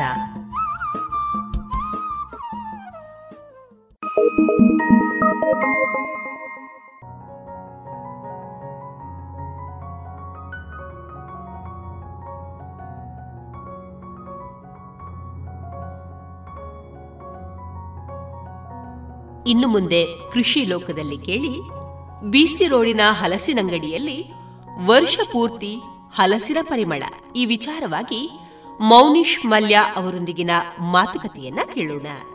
ಇವರ ಜೊತೆಗೆ ಮಾತುಕತೆಯಲ್ಲಿದ್ದಾರೆ ನಾಕಾರಂತ ಪೆರಾಜೆ.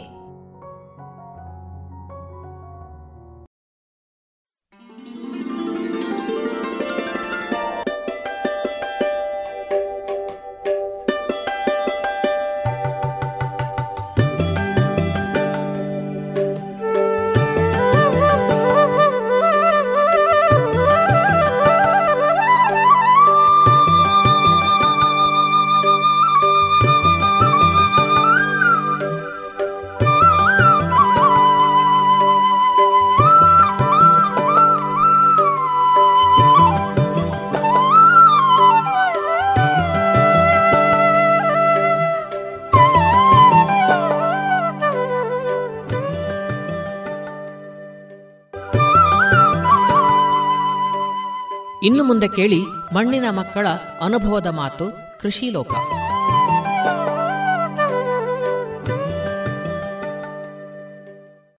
ಮೌನೀಶ್ ಮಲ್ಯರೇ, ನಮಸ್ಕಾರ. ನಮಸ್ಕಾರ. ಹಲಸಿನ ಆಸಕ್ತಿಗಳು ಈಗ ಎಲ್ಲ ಕಡೆಯಲ್ಲಿ ಕೂಡ ನಾವು ಕಾಣ್ತಾ ಇದ್ದೇವೆ. ಹಲಸಿನ ಬೇಳೆಗಳಾಗಿರ್ಬೋದು, ಹಲಸಿನ ತೋಟವನ್ನು ಎಬ್ಬಿಸುವಂತಹ ಪ್ರಕ್ರಿಯೆಗಳಾಗಿರ್ಬೋದು, ಮನೆ ಮಟ್ಟದಲ್ಲಿ ಹಲಸಿನ ಬಳಕೆಗಳು ಒಂದು ಒಂದು ದೊಡ್ಡ ಬೀಸು ಹೆಜ್ಜೆ ಕಾಣ್ತದೆ ಈಚಿನ ದಿವಸಗಳಲ್ಲಿ. ಮುಖ್ಯವಾಗಿ ನೀವು ಬಿಸಿದೋಡು ಸಮೀಪ ಹಲಸಿನ ಅಂಗಡಿ ಅಂತಲೇ ಪ್ರತ್ಯೇಕ ತೆಗೆದು, ಬಹುಶಃ ರಾಜ್ಯ ಅಲ್ಲ ದೇಶ ಮಟ್ಟದಲ್ಲೇ ಪ್ರಥಮ ಅಂತ ನಾವು ಹೇಳಿಕೊಳ್ಬೋದು. ವರ್ಷ ಪೂರ್ತಿ ಹಲಸಿನ ಖಾದ್ಯಗಳು ಒಂದಲ್ಲ ಒಂದು ವಿಧದಲ್ಲಿ ಸಿಗಬೇಕು ಹೇಳುವಂಥ ಆಶಯದಿಂದ ಹಲಸಿನ ಅಂಗಡಿಯನ್ನೇ ಶುರು ಮಾಡಿಬಿಟ್ಟಿದ್ದೀರಿ. ಹೀಗೆ ನಿಮ್ಮ ಮನಸ್ಥಿತಿಯನ್ನು, ಒಂದು ಹಲಸಿನ ಅಂಗಡಿಯನ್ನು ರೂಪೀಕರಿಸುವುದಕ್ಕಾಗಿ ನೀವು ಎಷ್ಟೋ ವರ್ಷದ ಸಿದ್ಧತೆ ಇರ್ಬೋದು. ಈ ಸಿದ್ಧತೆಗಳನ್ನು, ಈ ತಯಾರಿಗಳನ್ನೆಲ್ಲ ಹೇಗೆ ಮಾಡಿಕೊಂಡ್ರಿ? ನಿಮಗೆ ಹಲಸಿನ ಆಸಕ್ತಿ, ಹುಚ್ಚು ಅಂದರೆ ಗುಂಗು, ಅದು ನಿಮಗೆ ಬಂದದ್ದು ಹೇಗೆ? ಸ್ವಲ್ಪ ಇದು ಹಿನ್ನೆಲೆಗಳನ್ನು ಹೇಳ್ಬೋದಾ? ನಾವು ಮೂಲತಃ ಗೌಡ ಸಾರಸ್ವತರು. ಗೌಡ ಸಾರಸ್ವತರಿಗೆ ಹಲಸಂದರೆ ಅಚ್ಚುಮೆಚ್ಚು. ಹಲಸಿನ ಕಾಯಿಯಿಂದ ಹಿಡಿದು ಹಣ್ಣಿನಲ್ಲಿ ಸಾಧಾರಣ ಒಂದು ಮಾಮೂಲಿ ಎಲ್ಲ ಮನೆಯಲ್ಲೂ ನಲ್ವತ್ತರಿಂದ ಐವತ್ತು ಐಟಮ್ ಮಾಡಿಯೇ ಮಾಡ್ತಾರೆ. ಹಾಗಾಗಿ ನಾವು ಚಿಕ್ಕದಿಂದಲೂ ಹಲಸು ತಿಂದವರು, ತಿಂತಾ ಇರುವವರು ಮಾಡ್ತಾಯಿದ್ರು. ಆದರೆ ನಮಗೆ ಮಾರ್ಕೆಟಲ್ಲಿ ಸರಿ ಹಣ್ಣೇ ಸಿಗ್ತಿರಲಿಲ್ಲ. ಈಗ ನಮಗೆ ತೋಟ ಇಲ್ಲ, ನಾವು ಸಿಟಿಯಲ್ಲಿರುವವರು. ಹೋದರೆ ಮಾರ್ಕೆಟಲ್ಲಿ ಒಳ್ಳೆ ಹಣ್ಣುಗಳಿಲ್ಲ. ಹಾಗೆ ಆಲೋಚನೆ ಮಾಡುವಾಗ ನಾನು ಕೃಷಿಗೆ ಇಳಿದೆ. ಕೃಷಿಗೆ ಇಳಿಯುವಾಗ ಏನಾಯಿತು ಅಂದರೆ, ಎಲ್ಲಿ ಹೋದರೂ ತೋಟದಲ್ಲಿ ಹಣ್ಣು ಕೊಳಿತಾ ಉಂಟು. ಓಹೋ. ಜನರ ಹತ್ರ ಕೇಳಿದರೆ ನಮ್ಮಲ್ಲಿ ತಿನ್ನೋರಿಲ್ಲ, ಹಣ್ಣು ಕೊಳಿತಾ ಉಂಟು, ತಿನ್ನೋರಿಲ್ಲ, ನಾವು ಮಾರಾಟದೆವು. ಅದೇ ರೀತಿ ಅಂದರೆ ಯಾವುದು ಬೇಡ ಅಂತ. ಹಲಸಿನ ಬಗ್ಗೆ ಒಂದು ನಿರ್ಲಕ್ಷಿತ ಭಾವ ಉಂಟು ಉಂಟು ನಿರ್ಲಕ್ಷಿತ ತುಂಬ ಇದೆ. ಅಂದರೆ ಅದನ್ನು ಒಳ್ಳೆ ತಳಿಗಳು ಗೊತ್ತಿಲ್ಲ ಜನರಿಗೆ, ಬೆಳೆಸಬೇಕಂತ ಗೊತ್ತಿಲ್ಲ, ಬೆಳೆದ್ರೆ ಮಾರಿ ಗೊತ್ತಿಲ್ಲ, ಕ್ರಯಕ್ಕಂತೂ ತಗೊಂಡು ಗೊತ್ತೇ ಇಲ್ಲ. ಎಲ್ಲ ಹಂಚುವುದು, ಹಣ್ಣು ಒಳ್ಳೆ ಹಣ್ಣು ಹಂಚುತ್ತಾರೆ, ತಿಂತಾರೆ, ಅಲ್ಲೇ ಮುಗಿತಿತ್ತು. ಆದರೆ ನಿಮ್ಮ ಸಿಟಿಗಳಲ್ಲಿ ಇದು ತುಂಬ ಅವಶ್ಯಕತೆ. ಯಾಕಂದರೆ ಅಲ್ಲಿ ತಿನ್ನೋರಿದ್ದಾರೆ, ಆಲ್ರೆಡಿ ಏನೂ ಸಮಸ್ಯೆ ಇಲ್ಲ, ಅವ್ರು ಹಣ ಕೊಡಲಿಕ್ಕೆ ರೆಡಿ ಇದ್ದಾರೆ, ಒಳ್ಳೆಯ ಗುಣಮಟ್ಟ ಕೊಡಬೇಕಾಗ್ತದೆ. ಅದೇ ಯೋಚನೆಯಲ್ಲಿತ್ತು. ಅಷ್ಟರಲ್ಲಿ ನಾನು ಕೃಷಿ ಪತ್ರಿಕೆ ತುಂಬ ಓದು ಓದ್ತಾ ಹವ್ಯಾಸ ನಂದು. ಅಡಿಕೆ ಪತ್ರಿಕೆ ಅಂತ ಪತ್ರಿಕೆ ಇದೆ, ತುಂಬ ಫೇಮಸ್ ಪತ್ರಿಕೆ. ಅದರಲ್ಲಿ ಪಡ್ರೆ ಅವರು ತುಂಬ ವರ್ಷದಿಂದ, ಒಂದು ಹದಿನೈದು ವರ್ಷದಿಂದ ಬೇರೆ ಬೇರೆ ಹಲಸಿನ ಆಯಾಮಗಳಲ್ಲಿ ಬರಿತಾಯಿದ್ರು. ಬೇರೆ ದೇಶದಲ್ಲಿ ಏನಾಗ್ತಾಯಿದೆ, ನಮ್ಮ ದೇಶದಲ್ಲಿ ಯಾಕೆ ಆಗ್ತಾ ಇಲ್ಲ ಅಂತ. ಅದು ನಮ್ಮಲ್ಲಿ ಚಿಂತನೆಗಳು ಮೂಡ್ತಾ ಇತ್ತು, ಮೊಳಕೆ ಹೊಡಿತಾ ಇತ್ತು, ಏನಾದ್ರು ಮಾಡಬೇಕು ಮಾಡಬೇಕು ಅಂತ. ಆದರೆ ಸಮಸ್ಯೆ ಏನಂದರೆ, ನಮ್ಮದು ನವರಂಗ್ ಸ್ಮರಣಿಕಾ ಅಂತ ನಾನು ಇಪ್ಪತ್ತೈದು ವರ್ಷದಿಂದ ಬಿಸ್ನೆಸ್ ಮಾಡ್ತಾಯಿದ್ದೆ. ಆ ಬಿಸ್ನೆಸ್ ನನಗೆ ತುಂಬ ಅದು ವ್ಯಾಪಾರ ಒಳ್ಳೆ ಸೆಟ್ ಆಗಿದೆ, ಅದು ಮಾಡ್ತಾ ಇದ್ದ ಕಾರಣ ನಮಗೆ ಟೈಮೇ ಸಿಗ್ತಿರ್ಲಿಲ್ಲ. ಪ್ರತಿ ವರ್ಷ ಜೂನ್ ಜುಲೈ ಮಾತ್ರ ನಮಗೆ ಆಫ್ ಸೀಸನ್ ಅಂತ ಹೇಳ್ತಾರೆ, ಆ ಟೈಮಲ್ಲಿ ಮಾಡುವ ಅಂತ ಹೇಳುವ. ಅಷ್ಟರಲ್ಲಿ ಏನಾದರೂ ಆಗಿ ಆದರೆ ವ್ಯವಸ್ಥಿತ ಆಗಬೇಕಾದ್ರೆ ಒಂದು ಅಂಗಡಿ ಆಗಬೇಕು, ಅಂಗಡಿ ಆಗಬೇಕು, ಲೈಸೆನ್ಸ್ ಆಗಬೇಕು, ತುಂಬ ಅದಕ್ಕೆ ಒಂದು ನೆಲ ಮೂಲಭೂತ ಸೌಕರ್ಯಗಳು ಬೇಕು, ಮತ್ತು ಹೈವೇ ಬದಿಯಲ್ಲೇ ಇರಬೇಕು, ಜನರಿಗೆ ಗೊತ್ತಾಗಬೇಕು ಮಾರ್ಕೆಟ್ ಅಂದರೆ. ತುಂಬ ಇತ್ತು. ನನ್ನದೇ ಸ್ವಂತ ಒಂದು ಕಟ್ಟಡ ಮಾಡಿದ್ದೆ ನಾನು, ನವರಂಗ ಸ್ಮರಣಿಕ ಅಂತ. ಅದರಲ್ಲಿ ಒಂದು ಮಾಡುವಾಗ ಒಂದು ಕಲ್ಪನೆ ಇತ್ತು, ಒಂದಲ್ಲ ಒಂದು ದಿನ ಮಾಡೋದಿದ್ರೆ ಈ ರೀತಿ ಮಾಡಲಿಕ್ಕೆ ಒಂದು ವ್ಯವಸ್ಥೆಗಳನ್ನು ಮಾಡಿಟ್ಟಿದ್ದೆ. ಹಾಗೆ ಆಗುವಾಗ ಲಾಕ್ಡೌನ್ ಬಂತು, ಕೊರೋನಾ ನಿಮಗೆಲ್ಲ ಗೊತ್ತಿದ್ದಾಗ ಹಾಗೆ. ಆ ಕೊರೋನಾದ ಸಮಯದಲ್ಲಿ ನಮಗೆ ಆ ನಾಲ್ಕೈದು ತಿಂಗಳು ಒಳ್ಳೆ ಫ್ರೀ ಇತ್ತು. ಫ್ರೀ ಅಂದರೆ ಯೋಚನೆಗಳನ್ನು ಮಾಡಬೇಕು, ಏನು ಮಾಡ್ಬೋದು ಅಂತ. ಅಷ್ಟರಲ್ಲಿ ನಾವು ಲೈಸೆನ್ಸ್ ಅದೆಲ್ಲ ಮಾಡಿಬಿಟ್ಟು ಅಲ್ಲಿ ಕಾರ್ಯಾರಂಭ ಸ್ಟಾರ್ಟ್ ಮಾಡಿದ್ವಿ. ಈ ಕಾರ್ಯಾರಂಭ ಶುರು ಮಾಡುವ ಮೊದಲು ನೀವು ಒಂದಷ್ಟು ಕಡೆಗೆ ಓಡಾಡಿರಬೇಕಲ್ಲ? ಹಾಂ, ತುಂಬ ಕಡೆ ಓಡಾಡಿದ್ದೇವೆ. ಅದಕ್ಕಿಂತ ಮೇಯ್ನ್ ಆಗಿ ನಾವು ಮನೆಯಲ್ಲೇ ತುಂಬ ಪ್ರಯೋಗ ಮಾಡಿದ್ದೇವೆ. ಬೇರೆ ಬೇರೆ ಒಂದು ಡ್ರೈಯರ್ ತಗೊಂಡಿದ್ದೇನೆ ಮೊದಲೇ, ಅದರಲ್ಲಿ ಡ್ರೈ ಮಾಡಿ ನೋಡಿದ್ದೇನೆ. ಅಂದರೆ ಎಲ್ಲ ಪ್ರಾಯೋಗಿಕವಾಗಿ ನಾವು ಮಾಡಿದ್ದೇವೆ. ಬೀಜವನ್ನು ಒಣಗಿಸಿ ನೋಡಿದ್ದೇವೆ, ಏನು ಹೊಸತ್ತಲ್ಲ ನಮಗೆ. ಅದನ್ನು ಮಾರ್ಕೆಟ್ ದೊಡ್ಡ ಮಾಡೋದು ಮಾತ್ರ ಈಗ ನಾನು ಅಷ್ಟೇ. ಈಗ ನಿಮಗೆ ಈ ರೀತಿಯ ದೊಡ್ಡ ಮಟ್ಟದ ಮಾರ್ಕೆಟ್ ಮಾಡಬಹುದು ಅಂತ ಹೇಳುವುದರ ಹಿಂದೆ ಒಂದಷ್ಟು ವರ್ಕ್ ಮಾಡಿರ್ಬೋದಲ್ಲ ನೀವು? ಖಂಡಿತ ಮಾಡಿದ್ದೇವೆ. ಉದಾಹರಣೆಗೆ ಒಂದು ಹಣ್ಣನ್ನು ಹುಡುಕಿ, ತುಂಬ ಹಣ್ಣಿನ ವೆರೈಟಿ ಹುಡುಕುವುದಾಗಲಿ, ಆ ಬೀಜವನ್ನು ಹುಡಿ ಮಾಡೋದಾಗಲಿ, ನಾವು ಎಲ್ಲಿಯೂ ನಮಗೆ ಸರಿಯಾಗಿ ಮಾಹಿತಿ ಕೊಡೋರಿಲ್ಲ, ನಾವೇ ಮಾಡಿ ನೋಡಬೇಕು. ಪ್ರಾಯೋಗಿಕವಾಗಿ ಮಾಡಿ ನೋಡಬೇಕಾದ್ರೆ ನಾವು ಹಣ್ಣನ್ನು ಟ್ರೈ ಮಾಡ್ತೇವೆ, ಅದು ಕೂಡ ಸರಿಯಾಗಿ ಹೇಳ್ಕೊಡೋರಿಲ್ಲ, ಬೇರೆ ಬೇರೆ ವಿಧಾನದಲ್ಲಿ ಮಾಡುತ್ತೇವೆ ನಾವು. ಅದನ್ನು ಟ್ರಯಲ್ಸ್ ಎರರ್ ಏನಿದ್ರೂ ಒಂದು ಪ್ರಯೋಗಗಳ ಮೂಲಕವೇ ನಾವು ಮುಂದೆ ಬಂದವರು. ಇದು ಅಂಗಡಿ ಇತ್ತೀಚೆಗೆ ಎರಡು ಮೂರು ವರ್ಷದಿಂದ ಆದಷ್ಟು, ಪ್ರಯೋಗ ನಮ್ಮದು ಒಂದು ಒಂಬತ್ತು ವರ್ಷದಿಂದ ನಡೀತಾ ಇತ್ತು. ಬಹುಶಃ ನಿಮ್ಮ ಅಡುಗೆ ಮನೆ ಒಂದು ಸಂಶೋಧನಾಲಯವೇ? ಸಂಶೋಧನೆ ನಾವು ಹವ್ಯಾಸ ಇತ್ತು ನಮ್ಮಲ್ಲಿ. ನನ್ನ ಧರ್ಮಪತ್ನಿ ಕೂಡ ತುಂಬ ಇಂಟ್ರೆಸ್ಟ್ ಈ ಐಟಮ್ಸ್ ಎಲ್ಲ ಮಾಡಲಿಕ್ಕೆ. ಅವರ ಹೆಸರು ಸಂಗೀತ ಅಂತ. ಹಾಗೆ ನಾವಿಬ್ರು ಸೇರಿ ಹೊಸ ಹೊಸ ಐಟಮ್ ಮಾಡುವಂಥದ್ದು. ಅದು ಎಷ್ಟು ಟೈಮ್ ಹಾಳಾಗ್ತದೆ, ಹಾಳಾಗದೆ ಇರ್ತದೆ. ಅಂದರೆ ಈ ಅಂಗಡಿ ಶುರು ಮಾಡೋದಕ್ಕಿಂತ ಮೊದಲೇ ಮೊದಲೇ ಮಾಡಬೇಕು, ಜನರಿಗೆ ಹಲಸಿನ ಹಣ್ಣಿಗೆ ಒಂದು ಬೆಲೆ ಬರಬೇಕು, ಹಲಸಿನ ಮರಗಳು ಉಳಿಬೇಕು, ಒಂದು ಕಲ್ಪನೆಗಳು ನಮ್ಮದು ಮಾಡ್ತಾ ಇದ್ದೇವೆ ನಾವು. ಕೊರೋನಾ ನಮಗೆ ಒಳ್ಳೆ ಒಂದು ಸಮಯಾವಕಾಶ ಕೊಟ್ಟಿತ್ತು. ಅಂದ್ರೆ ಲಾಕ್ಡೌನು ಈ ಅಧ್ಯಯನ ಮಾಡಲಿಕ್ಕೆ ಮತ್ತೆ ಸೆಟಪ್ ಆಗಲಿಕ್ಕೆ ಒಳ್ಳೆಯ ಕೆಲಸ. ತುಂಬಾ ಒಂದು ಫರ್ನಿಚರ್ ಮಾಡಬೇಕಾಗ ಬೋರ್ಡ್ಗಳು, ಅಂಗಡಿಗೆ ವ್ಯವಸ್ಥೆಗಳು, ಫ್ರಿಡ್ಜ್ಗಳು, ಲೈಸೆನ್ಸ್ಗಳು, ಎಫ್ ಎಸ್ ಎಸ್ ಐ ನಂಬರ್ಗಳು, ಉದ್ಯಮ ಆಧಾರ್, ಉದ್ಯಮ ರಿಜಿಸ್ಟ್ರೇಷನ್, ಯಾವುದೂ ನಾವು ಬಾಕಿ ಇರಲಿಲ್ಲ, ಅಷ್ಟು ಪರ್ಫೆಕ್ಟ್ ಆಗಿ ಮಾಡಿದ್ದೇವೆ. ಈಗ ಹಲಸಿನದ್ದೇ ಒಂದು ಮಾಡಬೇಕು ಅಂದರೆ ನಿಮ್ಮ ಕಲ್ಪನೆಯಲ್ಲಿ ಹಲಸಿನ ಅಂಗಡಿ ಹೇಗಿರಬೇಕು ಅಂತ ಇತ್ತಲ್ಲ? ಹೌದು. ಹಲಸು ಯಾಕೆ ನಾವು ಸೆಲೆಕ್ಟ್ ಮಾಡಿದೇವೆ ಅಂದರೆ, ಒಂದು ನಮ್ಮದು ಅಚ್ಚುಮೆಚ್ಚು ನಮ್ಮ ಗೌಡ ಸರಸ್ವತರಿಗೆ. ಅದಕ್ಕಿಂತ ಅಷ್ಟು ಐಟಮ್ ಮಾಡುವ ಯಾವುದೇ ಹಣ್ಣು ಜಗತ್ತಲ್ಲಿಲ್ಲ. ಈಗ ಮಾವಿನ ಹಣ್ಣಲ್ಲಿ ಎಷ್ಟು ಮಾಡಲಿಕ್ಕಾಗ್ತದೆ, ಲೆಕ್ಕದ್ದು. ಪೈನಾಪಲ್ ಲೆಕ್ಕದ್ದು. ಹಲಸಿನ ಹಣ್ಣು ಎಲ್ಲದರ ರಾಜ ಹೇಳ್ಬೋದು ಹಣ್ಣುಗಳಲ್ಲಿ. ಅಂದರೆ ಅಷ್ಟು ಐಟಮ್, ಎಳೆ ಗುಜ್ಜೆಯಲ್ಲಿ ಅಂತೂ ಕಬಾಬ್ ಇರಲಿ, ಹೊಸ ಹೊಸ ಐಟಮ್ಗಳು, ಅದರ ಪೋಡಿಗಳು, ಆ ಐಟಮ್ ಬೆಳೆದ ನಂತರದ್ದು ಬೇರೆ, ಹಣ್ಣಾದ ಮೇಲೆ ಬೇರೆ. ಹಾಗೆ ಅಂದರೆ ಈ ಹಲಸಿನ ಅಂಗಡಿಯಲ್ಲಿ ವರ್ಷ ಪೂರ್ತಿ ಸಿಗಬೇಕು ಹೇಳುವಂಥ ಕಲ್ಪನೆ ದೇಶದಲ್ಲಿ ನಾವು ಮಾಡಿದ್ದೇವೆ. ನವಂಬರ್ ಡಿಸೆಂಬರ್ ತುಂಬ ಕಷ್ಟ ಆಗ್ತದೆ ಹಣ್ಣು ಸಿಗಲಿಕ್ಕೆ. ಆ ಟೈಮಲ್ಲಿ ನಾವು ಆಲ್ರೆಡಿ ಫ್ರಿಜ್ಜಲ್ಲಿ ಇಟ್ಟದ್ದು ಕೊಡ್ತಾ ಇದ್ದೇವೆ, ಅಥವಾ ಹಲಸಿನ ಐಟಮ್ಗಳು, ವ್ಯಾಲ್ಯೂ ಆ್ಯಡೆಡ್ ಪ್ರಾಡಕ್ಟ್ ಅಂತ ಏನಿದೆ, ಮೌಲ್ಯವರ್ಧಿತ ಉತ್ಪನ್ನಗಳು, ಅದಂತೂ ನಮ್ಮಲ್ಲಿ ಇಡೀ ವರ್ಷ ಇರ್ತದೆ. ಉದಾಹರಣೆಗೆ ಹಲ್ವಾ, ಹಣ್ಣು ಒಣಗಿಸಿದ್ದು, ಹಣ್ಣಿನ ಹಪ್ಪಳ, ಹಣ್ಣಿನ ಮಾಂಬಳ, ಕಾಯಿ ಹಪ್ಪಳ, ಆದಷ್ಟು ನಮ್ಮದೇ ಪ್ರೊಡಕ್ಷನ್ ನಾವು ಜಾಸ್ತಿ ಮಾಡಿದ್ದೇವೆ. ಮಲ್ಯರೇ, ಈಗ ಸಾಮಾನ್ಯ ರೆಡಿ ಟು ಈಟ್ ಹೇಳುವಂಥದ್ದು ಒಂದು ಕಾನ್ಸೆಪ್ಟ್ ಬಂದಿದೆ ಈಗ ಎಲ್ಲ ಕಡೆಯಲ್ಲಿ ಕೂಡ. ಅದಕ್ಕೆ ಸರಿಯಾಗಿ ಪ್ಯಾಕಿಂಗ್ ಇದೆಲ್ಲಾಗಿ ಉತ್ಪನ್ನಗಳು ಸಿಗ್ತದೆ. ನಿಮ್ಮಲ್ಲಿ ಬಹುತೇಕ ನೀವೇ ಸಿದ್ಧ ಮಾಡುವಂಥದ್ದು. ಮೇನ್ ಟ್ರಯಲ್ ಎರರೇ ಮಾಡ್ತಾ ಇದ್ದೇವೆ ನಾವು. ಈಗ ರೆಟೋಟ್ ಅಂತ ಟೆಕ್ನಾಲಜಿ ಬಂದಿದೆ, ಸರಿ ಯಾರ ಮಾಹಿತಿ ಇಲ್ಲ, ಹೇಳಿಕೊಡೋರಿಲ್ಲ, ಆದರೂ ನಾವು ಅದನ್ನು ಪ್ರಯೋಗ ಮಾಡ್ತಾ ಇದ್ದೇವೆ. ಆ ರೆಟೋಟ್ ಪೌಚ್ ಅಂತ ತಂದಿದ್ದೇವೆ, ಅದನ್ನು ಬೇರೆ ಬೇರೆ ಟೆಂಪರೇಚರಲ್ಲಿ ಬೇಯಿಸಿ ಇಡ್ತಾ ಇದ್ದೇವೆ. ರಿಸಲ್ಟ್ ಬರ್ತಾ ಇದೆ, ಚೆನ್ನಾಗಿ ಬರ್ತಾ ಇದೆ, ಮಾರ್ಕೆಟ್ ಮಾಡಿಲ್ಲ ಅದನ್ನು. ಆ ರೀತಿ ಮಾಡಿದರೆ ನಾಳೆ ರೆಡಿ ಟು ಕುಕ್ ನಾವೇ ಸಿದ್ಧಪಡಿಸಬಹುದು. ಆದರೆ ತಂತ್ರಜ್ಞಾನ ನಮ್ಮಲ್ಲಿ ಇಲ್ಲ. ನಿಮ್ಮ ಹಲಸಿನ ಅಂಗಡಿಯಲ್ಲಿ ಈಗ ನೀವು ಮಾಡುವಂಥದ್ದು, ಈಗ ಬೇರೆ ಕಡೆಯಿಂದ ಪ್ಯಾಕಿಂಗ್ ಆಗಿ ಬರುವಂಥದ್ದು ಒಂದು ಒಂದು ಸಮಯ, ನೀವೇ ಸ್ವತಃ ಇಲ್ಲಿ ಮಾಡುವಂತಹ ಐಟಮ್ಗಳು ಯಾವುದೆಲ್ಲ? ಹಣ್ಣನ್ನು ಒಣಗಿಸ್ತೇವೆ ನಾವು ಮೇಯ್ನ್ ಆಗಿ. ಹಣ್ಣನ್ನು ಹಣ್ಣನ್ನು ಒಣಗಿಸುವಂಥದ್ದು. ಒಣಗಿ ಮಾಂಬಳ ಅಲ್ಲ ಮಾಂಬಳ ಅಲ್ಲ ಹಣ್ಣಿನ ಸೊಳೆಯನ್ನು ಒಣಗಿಸ್ತೇವೆ. ಮಾಂಬಳ ಟ್ರೆಡಿಷನಲ್ ಟೈಪ್, ಸಾಂಪ್ರದಾಯಿಕ ಶೈಲಿಯಲ್ಲೂ ಮಾಡ್ತೇವೆ, ಹೊಸ ಶೈಲಿಯಲ್ಲೂ ಮಾಡ್ತೇವೆ. ಹಲಸಿನ ಚಾಕ್ಲೇಟ್ ಮಾಡ್ತೇವೆ ಮಾಂಬಳದ ಹಾಗೆ, ಹಣ್ಣಿನ ಹಪ್ಪಳ ಮಾಡ್ತೇವೆ, ಕಾಯಿ ಹಪ್ಪಳ ಮಾಡ್ತೇವೆ, ಸೋಳೆಯನ್ನು ಒಣಗಿಸ್ತೇವೆ. ಕಾಯಿ ಸೋಳೆಯನ್ನು ಫಾರಿನಿಗೆ ಹೋಗುವಾಗ ಉಪ್ಪು ಸೊಳ್ಳೆ ಕೊಂಡೋಗ್ಲಿಕ್ಕೆ ಆಗುದಿಲ್ಲ ಅವರು, ನೀರಿನಂಶ. ಅದಕ್ಕೆ ನಾವು ಕಾಯಿ ಸೋಳೆಯನ್ನು ಒಣಗಿಸ್ತೇವೆ. ಅದು ಗುಜ್ಜಿಯನ್ನು ಒಣಗಿಸಿದ್ದೇವೆ ನಾವು, ಗುಜ್ಜಿ ಎಳೆ ಗುಜ್ಜಿಯನ್ನು ಒಣಗಿಸ್ತೇವೆ.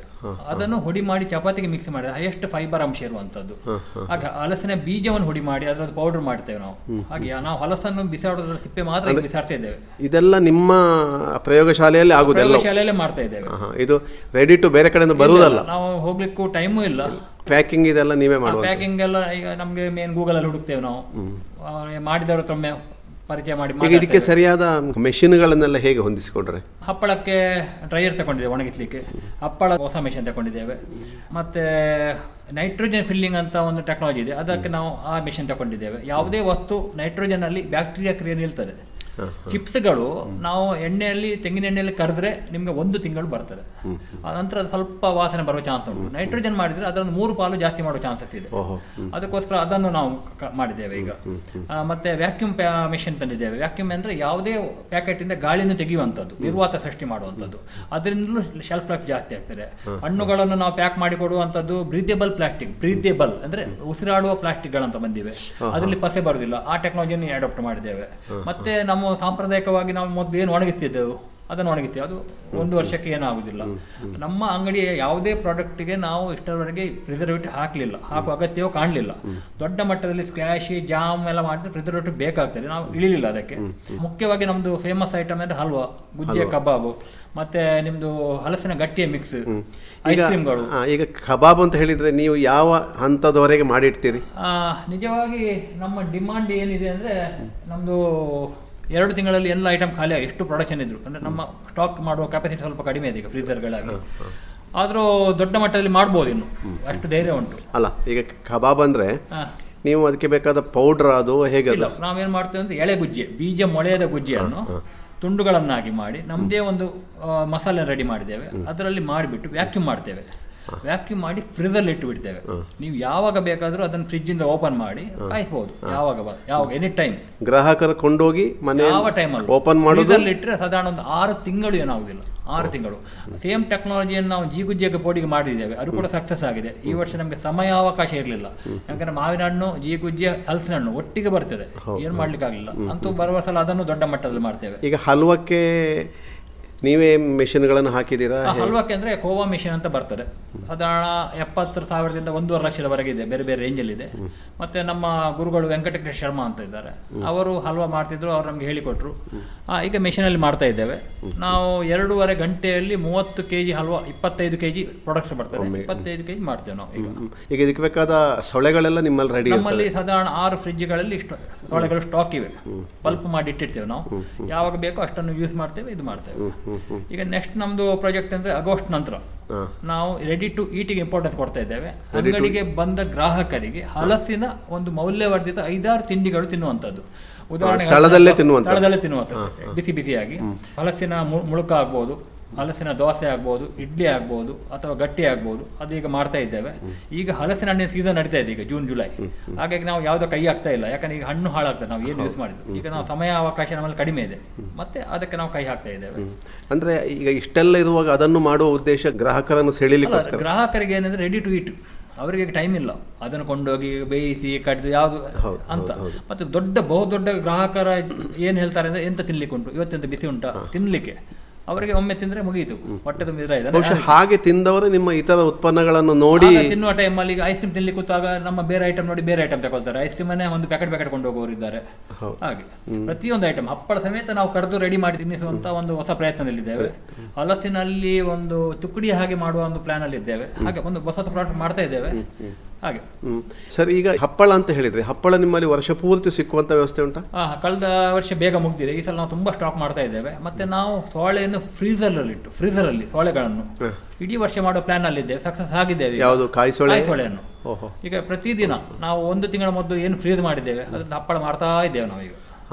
ಹಾಗೆ ಸಮಸ್ಯೆ ಬರಲಿ, ಯಾಕಂದ್ರೆ ನಾವು ಬೇರೆ ಕಡೆ ಯಾಕೆ ತಗೊಳ್ಳೋದಿಲ್ಲ ಅಂದ್ರೆ ಎಲ್ಲ ಕಡೆ ಈಗ ಮಿಕ್ಸಿಂಗ್ ಸ್ಟಾರ್ಟ್ ಆಗಿದೆ, ಮೈದಾ ಮಿಕ್ಸ್ ಮಾಡ್ತಾರೆ, ಗೆಣಸು ಮಿಕ್ಸ್ ಮಾಡ್ತಾರೆ, ಕಲ್ಲರ್ ಮಿಕ್ಸ್ ಮಾಡ್ತಾರೆ.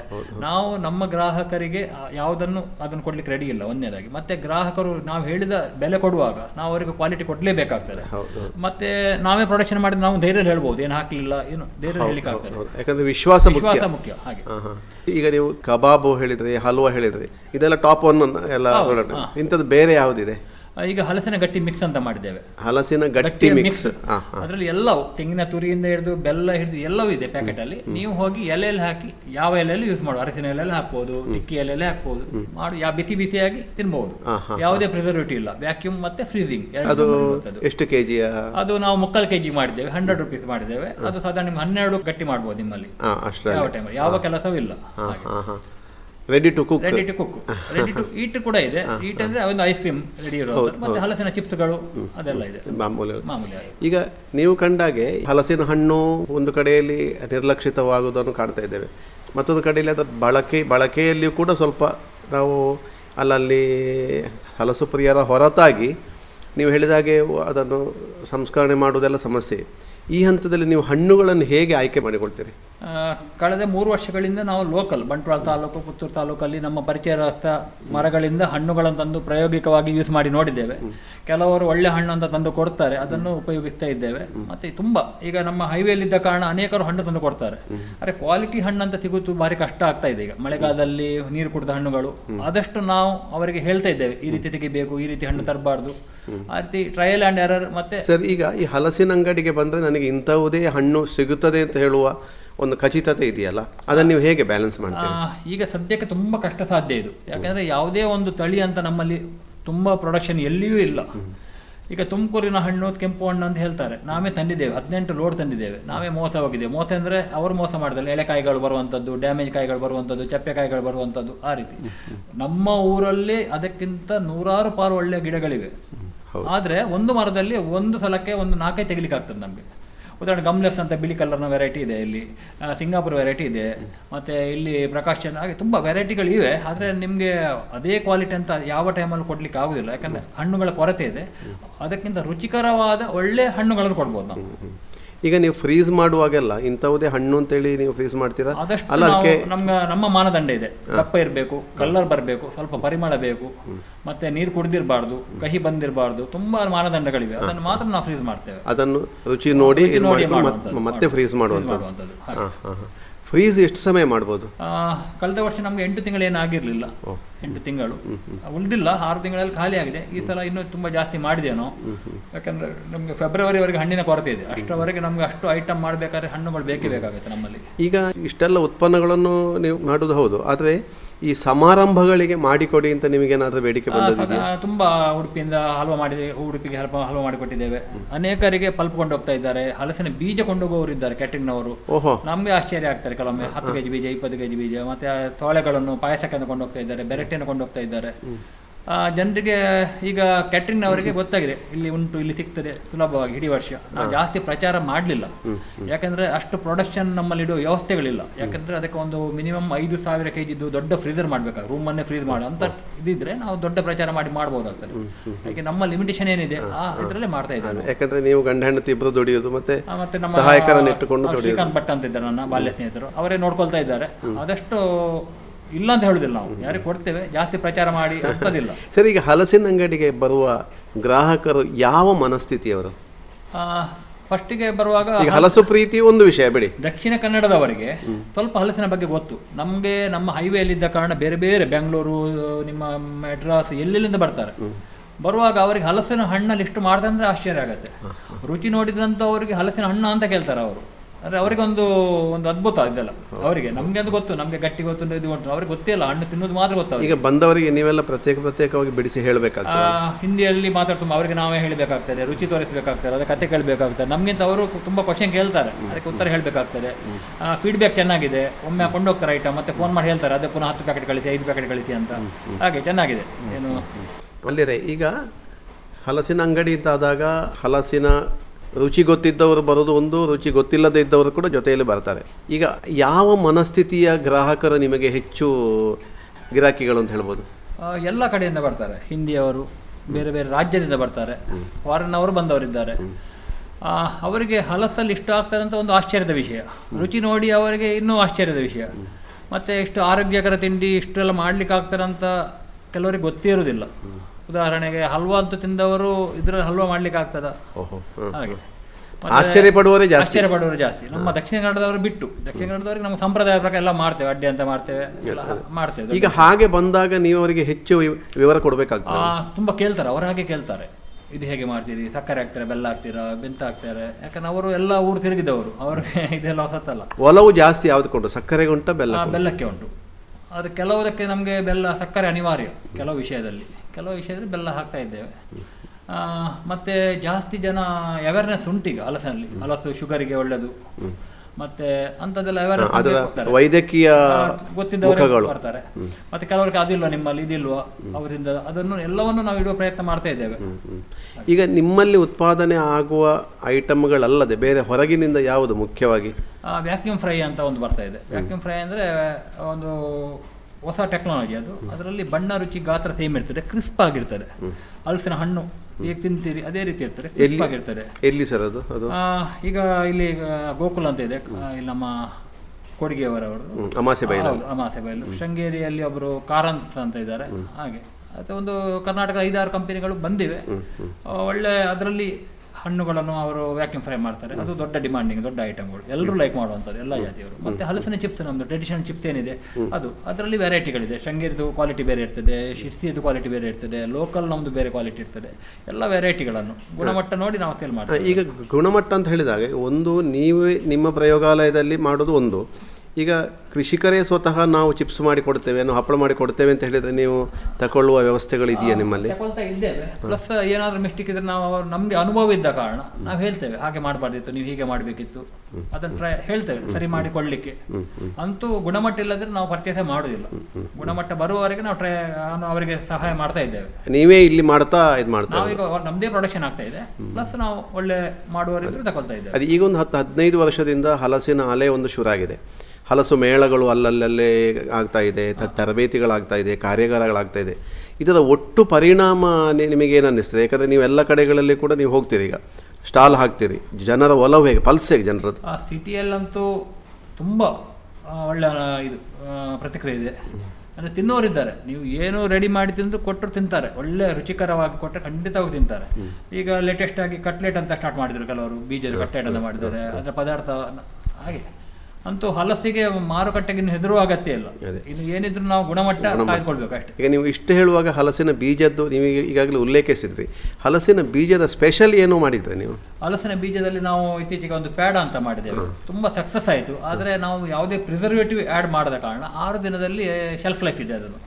ಅದನ್ನು ಜಾಸ್ತಿ ಮಾಡಿದ್ರಂತೂ ದೊಡ್ಡ ಮಾರ್ಕೆಟ್ ಆಗ್ಬೋದು. ಯಾಕೆಂದರೆ ನಾವು ಹಲಸಿನ ಬೀಜ, ಬೆಲ್ಲ, ತುಪ್ಪ ಬಿಟ್ಟು ಬೇರೆ ಏನೂ ಹಾಕೋದಿಲ್ಲ. ರುಚಿ ಮಾತ್ರ ಒರಿಜಿನಲ್ ನಿಮ್ಮ ಹಾಲಿನ ಪೇಡದಾಗೆ, ಹಾಲಿನಲ್ಲಿ ಏನು ಪೇಡ ಮಾಡ್ತಾರೆ ಆ ರುಚಿ ಬರ್ತಾ ಇದೆ, ತುಂಬ ಚೆನ್ನಾಗಿತ್ತು. ಅದೇ ಶೆಲ್ಫ್ ಲೈಫ್ ಇಲ್ಲ, ನಾವು ಪ್ರಿಸರ್ವೇಟಿವ್ ಹಾಕಲಿಕ್ಕೆ ನಾವು ಇಷ್ಟರ ರೆಡಿ ಇಲ್ಲ, ಹಾಗಾಗಿ ನಾವು ಹಾಕಲಿಲ್ಲ. ಅದೊಂದು ದೊಡ್ಡ ಮಟ್ಟದಲ್ಲಿ ಮಾಡ್ಬೋದು. ಈಗ ಅದೇ ಹಲ್ವಾವನ್ನು ಹಲಸಿನ ಬೀಜ ಹುಡಿಯಲ್ಲಿ ಮಾಡುವ ಪ್ರಯೋಗದಲ್ಲಿದ್ದೇವೆ ನಾವು. ಯಾಕೆ ನಮ್ಮ ಹಲ್ವಾದ ಮೆಷಿನಲ್ಲಿ ಒಂದು ಕಿಲೋ ಎರಡು ಕಿಲೋ ಎಲ್ಲ ಮಾಡ್ಲಿಕ್ಕೆ ಆಗುದಿಲ್ಲ, ಮಿನಿಮಮ್ ಮೂವತ್ತು ಕಿಲೋ ಮಾಡಬೇಕಾಗ್ತದೆ. ಹಾಗಾಗಿ ಸ್ವಲ್ಪ ಆಲೋಚನೆ ಮಾಡಬೇಕಾಗ್ತದೆ, ಸ್ವಲ್ಪ ಟೈರ್ ಚಿಕ್ಕ ಚಿಕ್ಕ ಮಾಡಿ ದೊಡ್ಡದು ಮಾಡಬೇಕಾಗ್ತದೆ. ಅದು ಸಕ್ಸಸ್ ಆದ್ರಂತೂ ದೊಡ್ಡ ಒಂದು ಹಲಸಿನ ಬೀಜಕ್ಕೆ ಬೆಲೆ ಬರ್ತದೆ. ಈಗ ನಮ್ಮಲ್ಲಿದ್ದ ಬೀಜವನ್ನು ನಾವು ಬಾಂಬೆಗೆ ಕಳಿಸ್ತಾ ಇದ್ದೇವೆ, ದೊಡ್ಡ ಮಾರ್ಕೆಟ್ ಇದೆ ಅಲ್ಲಿ ಆಲ್ರೆಡಿ. ರೇಟ್ ತುಂಬಾ ಇಲ್ಲದಿದ್ರು ನಮಗೆ ಪ್ರೋತ್ಸಾಹದಾಯಕ ಅಲ್ಲ, ಅದು ತೊಂದರೆ ಇಲ್ಲ, ನಾವು ಬಿಸಾಡೋದಕ್ಕಿಂತ ಆಗ್ಬೋದು. ಹಾಗೆ ಬೀಜಕ್ಕೆ ಇನ್ನೂ ಒಳ್ಳೆ ಬೆಲೆ ಬಂದರೆ ಹಲಸಿನ ವ್ಯಾಪಾರದಲ್ಲಿ ಲಾಭ ಬಂದಿದೆ ಇನ್ನೂ ಕೂಡ. ಈಗ ನೀವು ಈಗಾಗಲೇ ಮಾತಾಡ್ತಾ ಇದ್ದಾಗೆ ಹಲಸಿನ ವೆರೈಟಿಗಳ ಬಗ್ಗೆ ಹೇಳಿದಿರಿ. ಈಗ ನಮ್ಮ ಮಧ್ಯೆಯೇ ತುಂಬ ಹುಡುಕಿದರೆ ಎಷ್ಟೋ ವೆರೈಟಿಗಳು ನಮ್ಮ ಮಧ್ಯೆ ಉಂಟು. ಈಗ ಹಲಸಿನ ಅಂಗಡಿ, ಹಲಸಿನ ಈ ಒಂದು ಪರಿಮಳ ಎಲ್ಲ ಕಡೆ ಹಬ್ಬಿರುವಾಗ ಮುಖ್ಯವಾಗಿ ಕೃಷಿಕರ ಸ್ಪಂದನೆ ಹೇಗಿದೆ? ಕೃಷಿಕರಲ್ಲಿ ಸತ್ಯ ಹೇಳಬೇಕಂತಂದರೆ ಇಲ್ಲಿ ಯಾರೂ ತಳಿಯನ್ನು ಜಾಸ್ತಿ ಇಂಪಾರ್ಟೆನ್ಸ್ ಕೊಡಲಿಲ್ಲ. ಹಳೆ ಮರದಲ್ಲಿ ನಮ್ಮದು ಅದು ಒಳ್ಳೇದು ಇದು ಒಳ್ಳೆ ಹೇಳ್ತಾ ಇದ್ದಾರೆ, ಅವರವರಿಗೆ ತಿಳಿದಷ್ಟು ಒಳ್ಳೇದು ಒಳ್ಳೇದಂತ ಹೇಳ್ತಾ ಇದ್ದಾರೆ.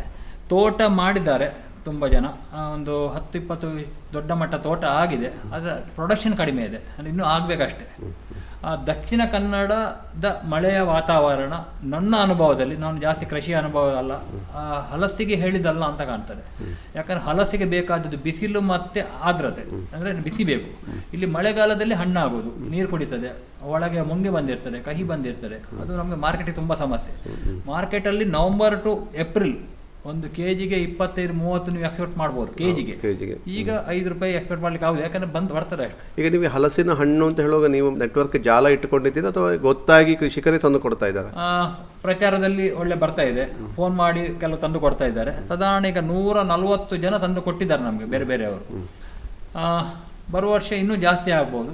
ಆದರೆ ಕ್ವಾಲಿಟಿ ಹಣ್ಣು ಅಂತ ಅದರಲ್ಲಿ ಒಂದು ಹತ್ತರಿಂದ ಇಪ್ಪತ್ತು ಜನ ಮಾತ್ರ, ಅಂದರೆ ಅವರು ಸೆಲೆಕ್ಷನ್ ಮಾಡಿ. ಅದು ಅಂತೂ ನೀವು ಮಾಡುವಂಥ ಎಲ್ಲ ಉತ್ಪನ್ನಗಳು ಕೂಡ ನಿಮ್ಮ ಪ್ರಯೋಗಾಲಯದಲ್ಲೇ, ಅಂದರೆ ನಿಮ್ಮ ಅಡುಗೆ ಮನೆಯಲ್ಲೇ ಸಿದ್ಧವಾಗಿ ಗ್ರಾಹಕರಿಗೆ ತಲುಪುತ್ತದೆ ಅಲ್ವಾ? ಇದೊಂದು ಒಳ್ಳೆಯ ಕೆಲಸ. ನೀವು, ನಿಮ್ಮ ಪತ್ನಿ, ಮಕ್ಕಳು ಮತ್ತು ನಿಮ್ಮ ಹೌದು ನಿಮ್ಮ ಮನಸ್ಸನ್ನು ಒಪ್ಪಿದ ಸ್ಟಾಫುಗಳು, ಯಾಕಂದರೆ ಅದು ಬಹಳ ಮುಖ್ಯ. ಅದು ಇವರನ್ನೆಲ್ಲ ಸೇರಿಸಿಕೊಂಡು ಒಂದು ಹಲಸಿನ ಆಂದೋಲನ ಅಂತ ಏನು ನಡೀತಾ ಇದೆ, ಆಂದೋಲನಕ್ಕೊಂದು ದೊಡ್ಡ ಹೆಜ್ಜೆಯನ್ನು ನೀವು ಹಲಸಿನ ಅಂಗಡಿ ಮಾಡುವುದರ ಮೂಲಕವಾಗಿ ಈಗ ಹೆಜ್ಜೆ ಊರಿದ್ದೀರಿ. ನಿಮ್ಮ ಭವಿಷ್ಯದ ಆಶಯ ಎಲ್ಲ ಈಡೇರಲಿ ಅಂತ ಹೇಳ್ತಾ ರೇಡಿಯೋ ಪಾಂಚಜನ್ಯದ ಪರವಾಗಿ ಧನ್ಯವಾದಗಳನ್ನು ಸಮರ್ಪಿಸ್ತೇನೆ.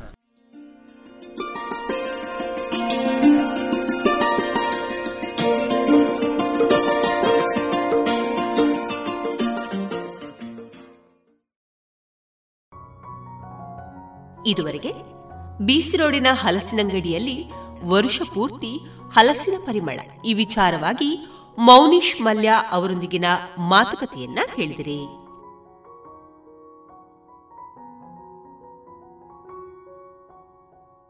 ಇನ್ನು ಮುಂದೆ ಚಿಗುರೆಲೆ ಸಾಹಿತ್ಯ ಬಳಗ ಮತ್ತು ರೇಡಿಯೋ ಪಾಂಚಜನ್ಯದ ಸಹಯೋಗದಲ್ಲಿ ನಡೆದಂತಹ ವರ್ಷಧಾರೆ ಸಾಹಿತ್ಯ ಸಂಭ್ರಮ ಈ ಕಾರ್ಯಕ್ರಮದಲ್ಲಿ ಮೂಡಿಬಂದಂತಹ ಸ್ವರಚಿತ ಕವನವನ್ನ ವಾಚಿಸುವವರು ಶ್ರೀಮತಿ ನಳಿನಿ ಡಿ. ಇವರು ವೃತ್ತಿಯಲ್ಲಿ ಕನ್ನಡ ಭಾಷಾ ಶಿಕ್ಷಕಿ, ಕರ್ನಾಟಕ ಪಬ್ಲಿಕ್ ಸ್ಕೂಲ್ ಕಿಯೂರು ಇಲ್ಲಿ ಇಲ್ಲಿ ಕಾರ್ಯನಿರ್ವಹಿಸುತ್ತಿದ್ದಾರೆ. ಹಲವಾರು ಕತೆ ಕವನಗಳನ್ನು ರಚಿಸಿದ್ದಾರೆ. ಇದೀಗ ನಳಿನಿ ಅವರ ಒಂದು ಸುಂದರವಾದ ಕವನ ರೇಡಿಯೋ ಪಾಂಚಜನ್ಯದಲ್ಲಿ. ನನ್ನ ಕವನದ ಶೀರ್ಷಿಕೆ ಸಂಭ್ರಮ. ಮಳೆರಾಯನ ಆಗಮನದಿ ಸಂಭ್ರಮವೋ ಸಂಭ್ರಮ, ಮಳೆರಾಯನ ಆಗಮನದಿ ಸಂಭ್ರಮವೋ ಸಂಭ್ರಮ, ಭುವಿಯಲ್ಲಿದ್ದ ಬೀಜ ಒಡೆಯಿತು ಮೊಳಕೆ, ಭುವಿಯಲ್ಲಿದ್ದ ಬೀಜ ಒಡೆಯಿತು ಮೊಳಕೆ, ಕೂಡಲೇ ಬಂದಿತು ಮೇಲಕ್ಕೆ ಮೇಲಕ್ಕೆ, ಕೂಡಲೇ ಬಂದಿತು ಮೇಲಕ್ಕೆ ಮೇಲಕ್ಕೆ, ಎತ್ತ ನೋಡಿದರು ಹಸಿರು ಹೊದಿಕೆ, ಎತ್ತ ನೋಡಿದರು ಹಸಿರು ಹೊದಿಕೆ, ಏನೂ ನೋಡಬೇಕೆಂಬ ನನ್ನ ಬಯಕೆ, ಏನೂ ನೋಡಬೇಕೆಂಬ ನನ್ನ ಬಯಕೆ, ಆಗಲೇ ಕಂಡಿತು ಬಾನಿನ ಮೇಲೆ ಕಾಮನ ಬಿಲ್ಲಿನ ಚಿತ್ತಾರ, ಆಗಲೇ ಕಂಡಿತು ಬಾನಿನ ಮೇಲೆ ಕಾಮನ ಬಿಲ್ಲಿನ ಚಿತ್ತಾರ, ನೋಡುತ್ತ ನಿಂತರು ಜನರೆಲ್ಲ ಹತ್ತೂರ, ನೋಡುತ್ತ ನಿಂತರು ಜನರೆಲ್ಲ ಹತ್ತೂರ, ಆಡುತ್ತ ನಲಿಯುತ್ತ ಕಳೆಯಿತು ದಿನವು, ಆಡುತ್ತ ನಲಿಯುತ್ತ ಕಳೆಯಿತು ದಿನವು, ಬಹಳ ಬಹಳ ಸಂಭ್ರಮದಿ, ಬಹಳ ಬಹಳ ಸಂಭ್ರಮದಿ, ಕುಳೆಯಿತು ಮನವು ತಣಿಯಿತು ತನುವು ತುಂಬಾ ಸಂತಸದಿ, ಕುಳೆಯಿತು ಮನವು ತಣಿಯಿತು ಮನವು ತುಂಬಾ ತುಂಬಾ ಸಂತಸದಿ. ಇದುವರೆಗೆ ವರ್ಷಧಾರೆ ಸಾಹಿತ್ಯ ಸಂಭ್ರಮ ಈ ಕಾರ್ಯಕ್ರಮದಲ್ಲಿ ಮೂಡಿಬಂದಂತಹ ಸ್ವರಚಿತ ಕವನವನ್ನ ಕೇಳಿದಿರಿ. ಇನ್ನು ಮುಂದೆ ವಿವೇಕಾನಂದ ಕನ್ನಡ ಮಾಧ್ಯಮ ಶಾಲಾ ವಿದ್ಯಾರ್ಥಿ ಚಿರಂತನ್ ಕೆ ವಿ ಅವರಿಂದ ಉಪಯುಕ್ತ ಮಾಹಿತಿ. ನಮಸ್ತೆ. ಉಪಯುಕ್ತ ಮಾಹಿತಿ ಸರಣಿ ಎರಡಕ್ಕೆ ತಮಗೆಲ್ಲರಿಗೂ ಸ್ವಾಗತ. ಮನೆಯ ಮುಂದೆ ರಂಗೋಲಿ ಏಕೆ ಹಾಕಬೇಕು? ಮನೆಯ ಮುಂದೆ ರಂಗೋಲಿ ಹಾಕುವುದು ಭಾರತೀಯರ ಬಹಳ ಹಳೆಯ ಸಂಪ್ರದಾಯ. ಅದನ್ನು ಒಂದು ಆಚರಣೆಯಾಗಿ ಇಂದಿಗೂ ಪಾಲಿಸಿಕೊಂಡು ಬರಲಾಗುತ್ತಿದೆ. ಇದರ ಹಿಂದಿರುವ ವೈಜ್ಞಾನಿಕ ಕಾರಣ ತುಂಬ ಜನರಿಗೆ ಗೊತ್ತಿಲ್ಲ. ರಂಗೋಲಿ ಸಾಮಾನ್ಯವಾಗಿ ವೃತ್ತಾಕಾರ ಅಥವಾ ನೇರ ಅಥವಾ ಅಂಕುಡೊಂಕಿನ ರೇಖೆಗಳಿಂದ ಕೂಡಿರುತ್ತದೆ. ಅದನ್ನು ನೋಡಿದರೆ ತರಂಗಗಳು ಬೇರೆ ಬೇರೆ ರೀತಿಯ ಫ್ರೀಕ್ವೆನ್ಸಿಯಲ್ಲಿ ಸಂಚರಿಸುವಂತೆ ಭಾಸವಾಗುತ್ತದೆ. ಈ ರಚನೆಗಳು ನೋಡುಗರ ಮೆದುಳಿನ ಮೇಲೆ ಪ್ರಭಾವ ಬೀರುವ ಶಕ್ತಿ ಹೊಂದಿವೆ. ಅದರಲ್ಲೂ ಹಳೆಯ ಕಾಲದ ಜನರು ಹಾಕುತ್ತಿದ್ದ ಚುಕ್ಕಿ ಮತ್ತು ರೇಖೆಯ ರಂಗೋಲಿಗಳು ಹೆಚ್ಚು ವೈಜ್ಞಾನಿಕವಾಗಿವೆ. ಮನೆಯ ಮುಂದೆ ರಂಗೋಲಿ ಹಾಕುವುದರಿಂದ ಅದರಲ್ಲಿ ತರಂಗದಂತೆ ಹರಿದಿರುವ ರೇಖೆಗಳು ಮನೆಯನ್ನು ಪ್ರವೇಶಿಸುವನ ಮನಸ್ಸನ್ನು ಶಾಂತಗೊಳಿಸುತ್ತವೆ. ಅವು ಮೆದುಳಿನ ಮೇಲೆ ಪ್ರಭಾವ ಬೀರಿ ಸಂತೋಷದ ನರಗಳನ್ನು ಪ್ರಚೋದಿಸುತ್ತವೆ. ಆಗ ಮನೆಗೆ ಬರುವ ಅತಿಥಿ ಖುಷಿ ಖುಷಿಯಾಗಿರುತ್ತಾನೆ. ರಂಗೋಲಿಯ ವಿವಿಧ ಆಕಾರಗಳು ಮನಸ್ಸಿನ ಮೇಲೆ ಬೇರೆ ಬೇರೆಯದೇ ರೀತಿಯ ಪರಿಣಾಮವನ್ನು ಬೀರುತ್ತವೆ. ಅದರಲ್ಲಿರುವ ಬಣ್ಣಗಳಿಗೂ ಹೀಗೆ ಪ್ರಭಾವ ಬೀರುವ ಶಕ್ತಿ ಇದೆ. ಒಟ್ಟಾರೆ ಮೆದುಳಿನ ನರಗಳನ್ನು ಪ್ರಚೋದಿಸುವ ಮೂಲಕ ಸುಂದರ ಭಾವನೆಗಳನ್ನು ನಿರೂಪಿಸುವುದು ರಂಗೋಲಿಯ ಮೂಲ ಉದ್ದೇಶ. ರಂಗೋಲಿ ಎಂಬ ಕನ್ನಡ ಪದದ ಮೂಲ ಸಂಸ್ಕೃತದ ರಂಗವಲ್ಲಿ. ಭಾರತೀಯ ತಂತ್ರಶಾಸ್ತ್ರದಲ್ಲಿ ವಿವಿಧ ಶಕ್ತಿಗಳ ಆರಾಧನೆಯಲ್ಲಿ ಮಂಡಲಗಳನ್ನು ಬರೆದು ಪೂಜಿಸುವುದುಂಟು. ಆ ಮಂಡಲಗಳ ಸರಳ ರೂಪವೇ ರಂಗೋಲಿ ಅಥವಾ ರಂಗವಲ್ಲಿ. ರಂಗೋಲಿಯನ್ನು ಸಾಂಸ್ಕೃತಿಕ ಹಾಗೂ ಮನೋವೈಜ್ಞಾನಿಕ ಹಿನ್ನೆಲೆಯಲ್ಲಿ ನೋಡಬಹುದು. ರಂಗೋಲಿಯನ್ನು ಶುಭ ಸಂಕೇತ, ಉತ್ಸವದ ಸಂಕೇತ, ಸಂತೋಷದ ಸಂಕೇತ, ಕಲಾಭಿವ್ಯಕ್ತಿಯ ಮಾಧ್ಯಮ, ಚಿತ್ತವನ್ನು ಅರಳಿಸುವ ಸೌಂದರ್ಯ ಮಾಧ್ಯಮ, ಮನಸ್ಸಿಗೆ ಸಂತೋಷ, ಆನಂದ, ಶಾಂತಿ ಮತ್ತು ನೆಮ್ಮದಿಯನ್ನು ರಂಗೋಲಿ ಕೊಡುತ್ತದೆ. ಹಾಗಾಗಿ ಪ್ರತಿಯೊಬ್ಬರೂ ಮನೆ ಮುಂದೆ ರಂಗೋಲಿ ಹಾಕುವುದು ಒಳ್ಳೆಯದು. ಧನ್ಯವಾದಗಳು. ಇದುವರೆಗೆ ವಿವೇಕಾನಂದ ಕನ್ನಡ ಮಾಧ್ಯಮ ಶಾಲಾ ವಿದ್ಯಾರ್ಥಿ ಚಿರಂತನ್ ಕೆ ವಿ ಅವರಿಂದ ಉಪಯುಕ್ತ ಮಾಹಿತಿಯನ್ನ ಕೇಳಿದಿರಿ.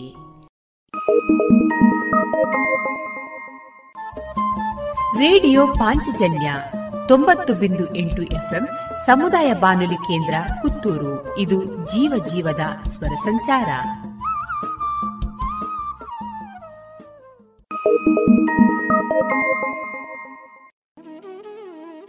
ಇನ್ನು ಮುಂದೆ ಮಧುರ ಗಾನ ಪ್ರಸಾರಗೊಳ್ಳಲಿದೆ.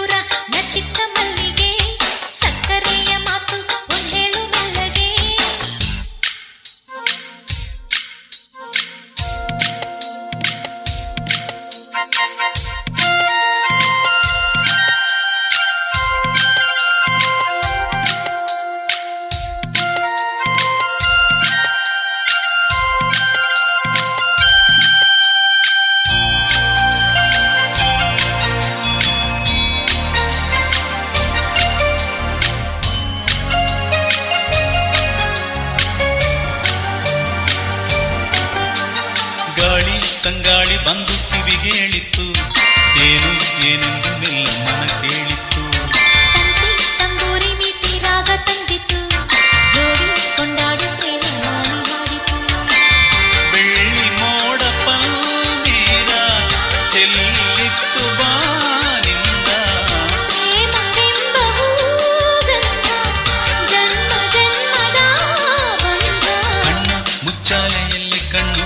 ನನ್ನಿಲ್ಲ ಒಂದು ಜೀವ ಜೀವದ ಸಂಗಮ ಭೂಮಿಯಲ್ಲ.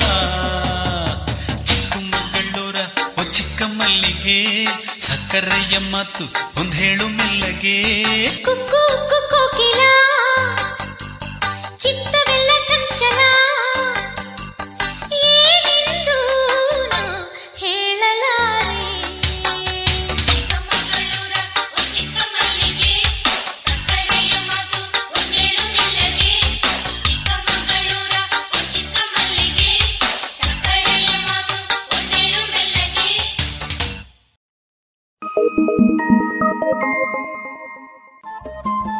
ರೇಡಿಯೋ ಪಾಂಚಜನ್ಯ ತೊಂಬತ್ತು ಬಿಂದು ಎಂಟು ಎಫ್ಎಂ ಸಮುದಾಯ ಬಾನುಲಿ ಕೇಂದ್ರ ಪುತ್ತೂರು. ಇದು ಜೀವ ಜೀವದ ಸ್ವರ ಸಂಚಾರ.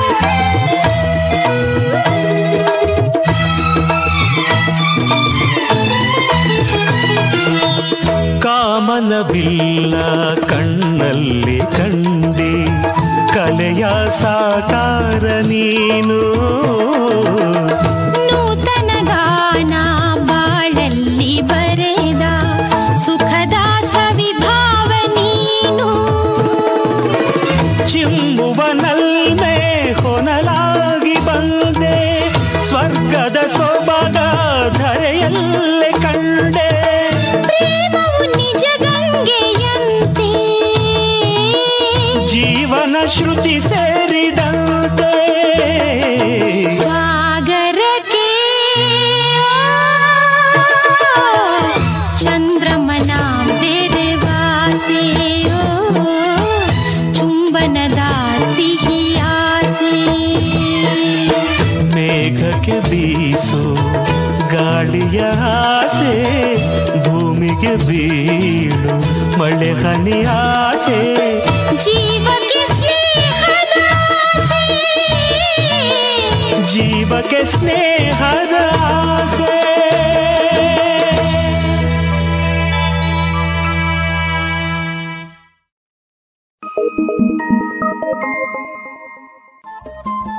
ರೇಡಿಯೋ ಪಾಂಚಜನ್ಯ ತೊಂಬತ್ತು ಬಿಂದು ಎಂಟು ಎಫ್ಎಂ ಸಮುದಾಯ ಬಾನುಲಿ ಕೇಂದ್ರ ಪುತ್ತೂರು. ಇದು ಜೀವ ಜೀವದ ಸ್ವರ ಸಂಚಾರ.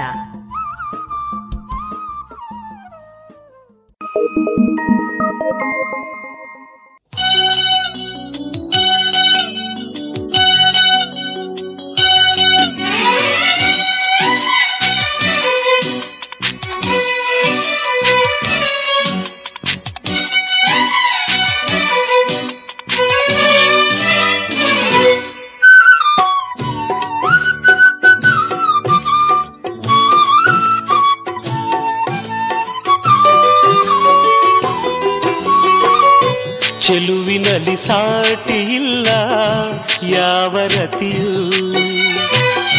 ತುಟಿಯು ನಗೆ ಮೀಟಿದಾಗ ಪ್ರೇಮ ಶ್ರುತಿಯು ಅಮೃತ ಶಿಲೆ ಬೊಂಬೆಯೋ ಅಮರ ಕಲೆಯೋ ಸೊಬಗು ಸುರಗಂಗೆಯೋ ಸುಖದ ಸೆಲೆಯೋ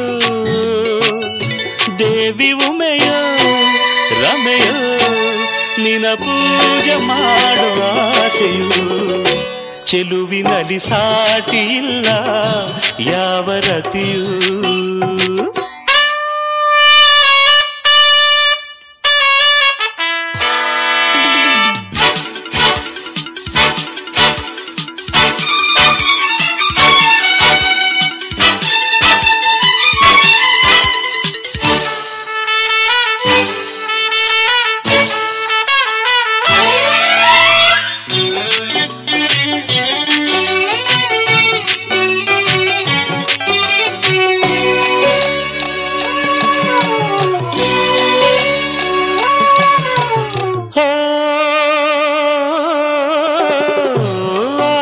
ಶಬಾಗಿದೆ ನಿನ್ನ ಮೈ ಮಾಟಕ್ಕೆ ನಿನ್ನ ಮೊಗದಲ್ಲಿ ಏಕೆ ರೇಷ್ಮೆಯ ನಾಚಿಕೆ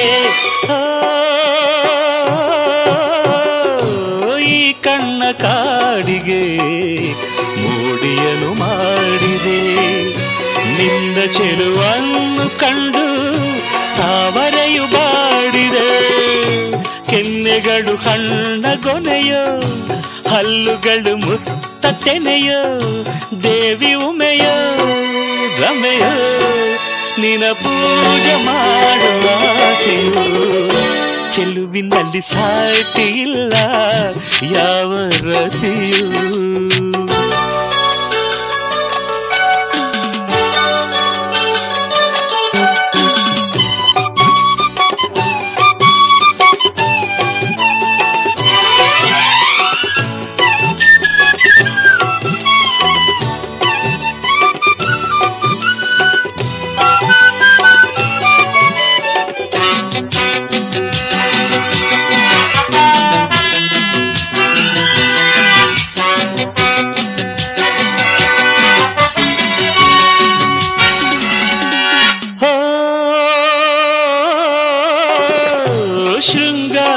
ಸಂಭ್ರಮ ತಂದಿರುವೆ ಭೂಮಿಗೆ ನಿನ್ನ ಗುಡಿನೋಟವೇನು ಹೇಳುತ್ತಿದೆ ಪ್ರೇಮಿಗೆ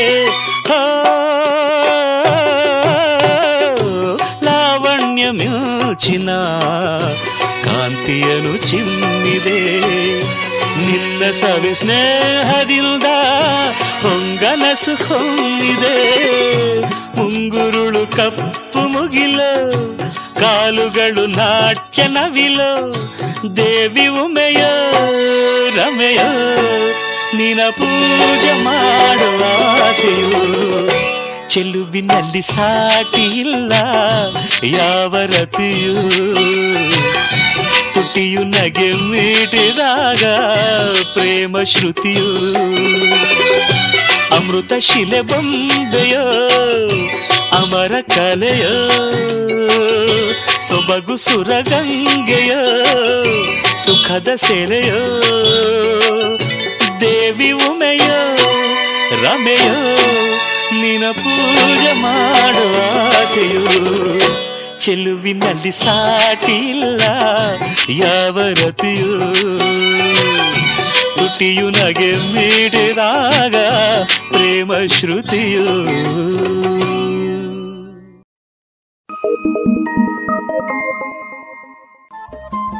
ರೇಡಿಯೋ ಪಾಂಚಜನ್ಯ ತೊಂಬತ್ತು ಬಿಂದು ಎಂಟು ಎಫ್ಎಂ ಸಮುದಾಯ ಬಾನುಲಿ ಕೇಂದ್ರ ಪುತ್ತೂರು. ಇದು ಜೀವ ಜೀವದ ಸ್ವರ ಸಂಚಾರ.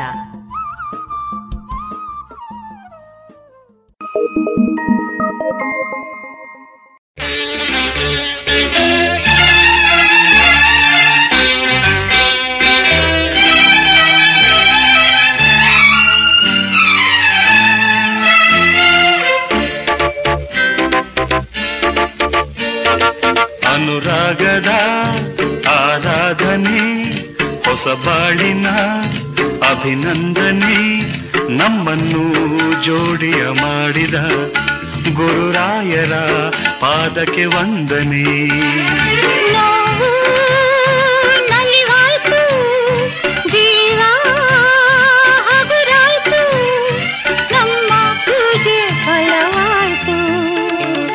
ಅನುರಾಗದ ಆರಾಧನೆ ಹೊಸ ಬಾಳಿನ ಅಭಿನಂದನೆ ನಮ್ಮನ್ನು ಜೋಡಿಯ ಮಾಡಿದ ಗುರುರಾಯರ ಪಾದಕ್ಕೆ ವಂದನೆ.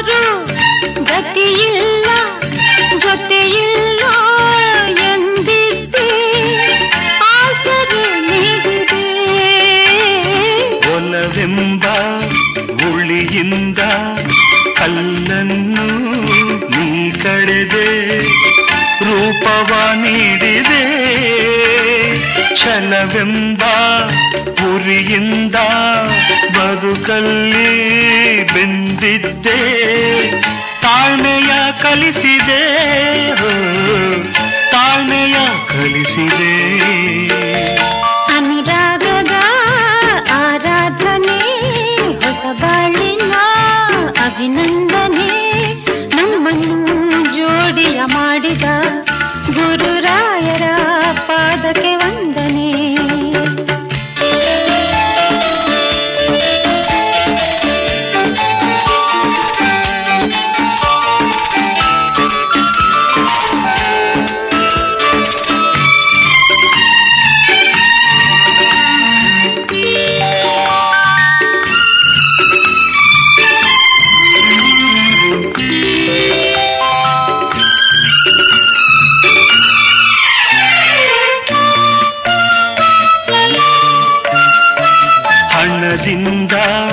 ಮದವೇರಿ ಮೃಗವಾಗಿ ಮೆರೆದಿದ್ದೆ ಮನುಜನ ಮಾಡಿದೆ ದೇವರನ್ನೇ ಮರೆತಿದ್ದೆ ಗುರುವಾಗಿ ನೀ ಬಂದೆ ಭಕ್ತಿಯ ತುಂಬಿದೆ. ಮನದಾಸೆ ರಥವೇರಿ ಅನುಗಾಲ ಜೊತೆಯಲ್ಲೇ ನಡೆಯುತ್ತ ಸಾಗುವ ನಾವೆಂದು ಸುಖವಾಗಿ ಒಲವಿಂದ ಇರುವಂತೆ ರಾಯರ ಪೇರುವ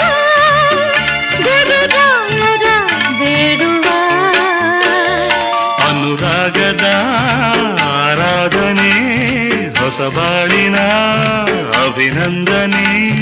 ನಮ್ಮನ್ನು ಜೋಡಿಯ ಮಾಡಿದ ಗುರುರಾಯರ ಪಾದಕ್ಕೆ ವಂದನೆ. ನೋವು ನಲಿವಾಯ್ತು, ಜೀವ ಹಗುರಾಯ್ತು, ನಮ್ಮ ಪೂಜೆ ಫಲವಾಯ್ತು. ಅನುರಾಗದ ಆರಾಧನೆ, ಹೊಸ ಬಾಳಿನ ಅಭಿನಂದನೆ. ನಮ್ಮನ್ನು ಜೋಡಿಯ ಮಾಡಿದ ಗುರುರಾಯರ ಪಾದಕ್ಕೆ ವಂದನೆ.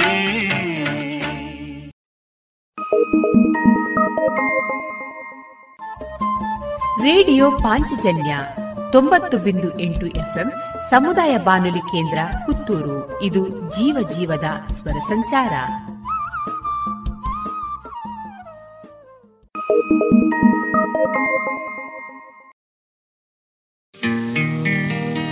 ರಸಪೂರ್ಣ ರಾತ್ರಿ ಬಂತು,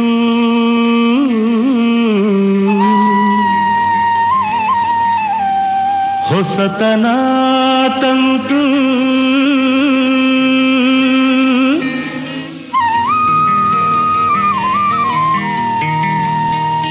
ಮುರಿಯುತ ಮೌನ ಹುಟ್ಟಿದು ಬಂತು ಗಾನ. ನಿನ್ನಂಥ ಚೆಲುವೆಯನು ಇನ್ನೆಲ್ಲೂ ಕಾಣೆನು ನಾ. ಹುಣ್ಣಿಮೆಯೇ ಹೆಣ್ಣಾಗಿ ನಿಂತಾಡಿ ಎದುರಲ್ಲಿ.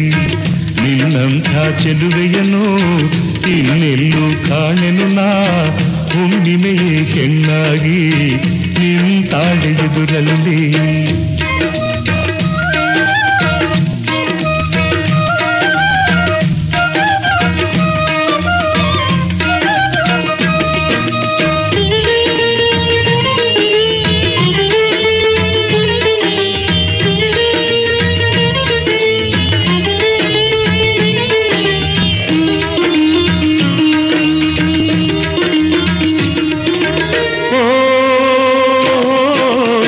ಶಶಿಯಂತೆ ನಿನ್ನ ಮೊಗವು ಕರಿಮೋಡ ಮುಂಗುರುಳು. ನಿನ್ನ ಕಣ್ಣ ಕಾಂತಿ ಕಂಡು ನಾಚುವವು ಮಿಂಚುಗಳು. ಓ ಅನುಗಾಲವು ತುಟಿಯೆಂಬ ಗುಡಿಯ ಬೆಳಗೋ, ನಗುವೆಂಬ ದೀಪ. ಜಗದಲ್ಲಿ ಇಂಥ ರೂಪ ಅಪರೂಪವೋ, ನಿನ್ನಂಥ ಚೆಲುವೆಯನು ಇನ್ನೆಲ್ಲೂ ಕಾಣೆನು ನಾ. ಹುಣ್ಣಿಮೆಯೇ ಚೆನ್ನಾಗಿ ನಿಂತಾಳೆ ಎದುರಲ್ಲಿ.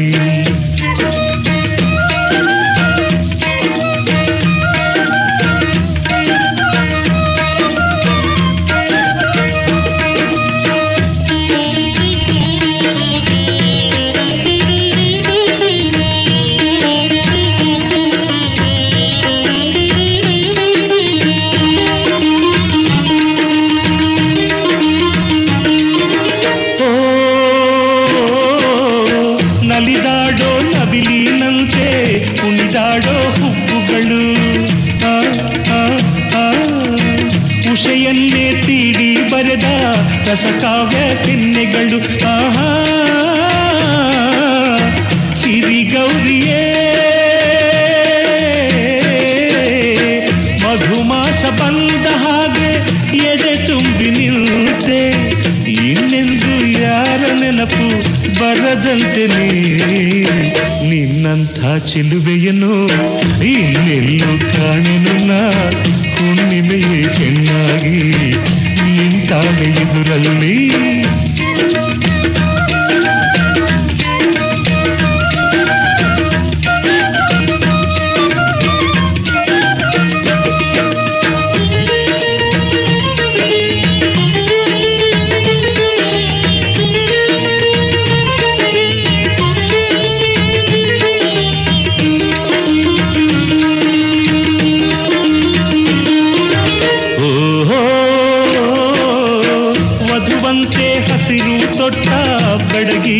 ದೇವತೆ ಬರುತ್ತಾನೆ ಪುಣ್ಯವ ನೀ ನವನ ಶ್ರೀಮತಿಯೇ ಓ ಬದುಕೆಲ್ಲವೂ ನೊರೆ ಹಾಲು ಜೇನು ಬೆರೆತ ಸಿರಿ ಸುಖವು ಸಿಗಲಿ ನಿನ್ನಂಥ ಕಂದ ಮಡಿಲ ತುಂಬಿರಲಿ ನಿನ್ನಂಥ ಚೆಲುವೆಯನ್ನು ಇನ್ನೆಲ್ಲೂ ಕಾಣೆನ ಹುಣ್ಣಿಮೆಯೇ ಕೆಣ್ಣಾಗಿ ನಿಂತಾಡಿ ಎದುರಲ್ಲಿ ನಿನ್ನಂಥ ಚೆಲುವೆಯನ್ನು ಇನ್ನೆಲ್ಲೂ ಕಾಣೆನ ಹುಣ್ಣಿಮೆಯೇ ಕೆಣ್ಣಾಗಿ ನಿಂತಾಡಿ ಎದುರಲ್ಲಿ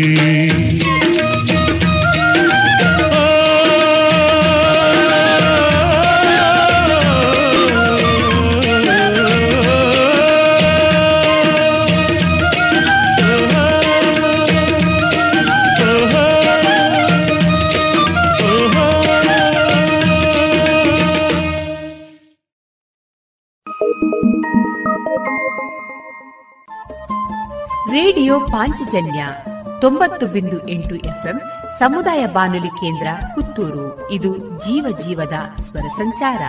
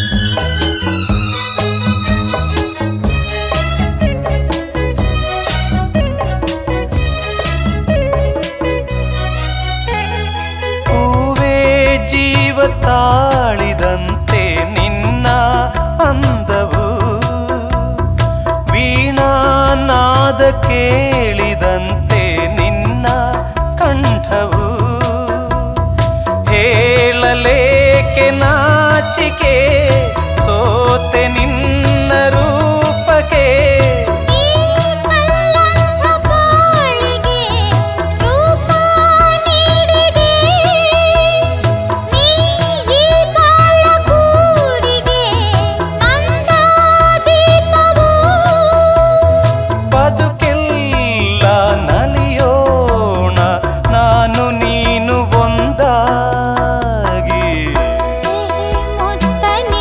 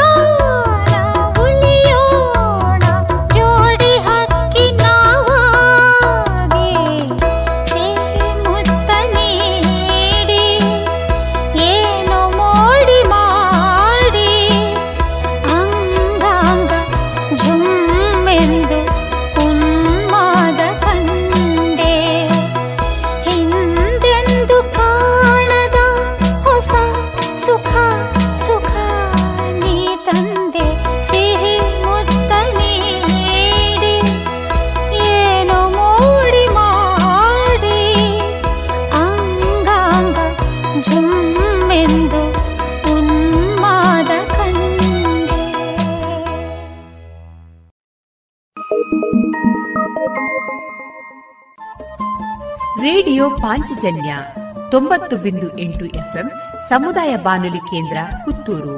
ಇದು ಜೀವ ಜೀವದ ಸ್ವರ ಸಂಚಾರ.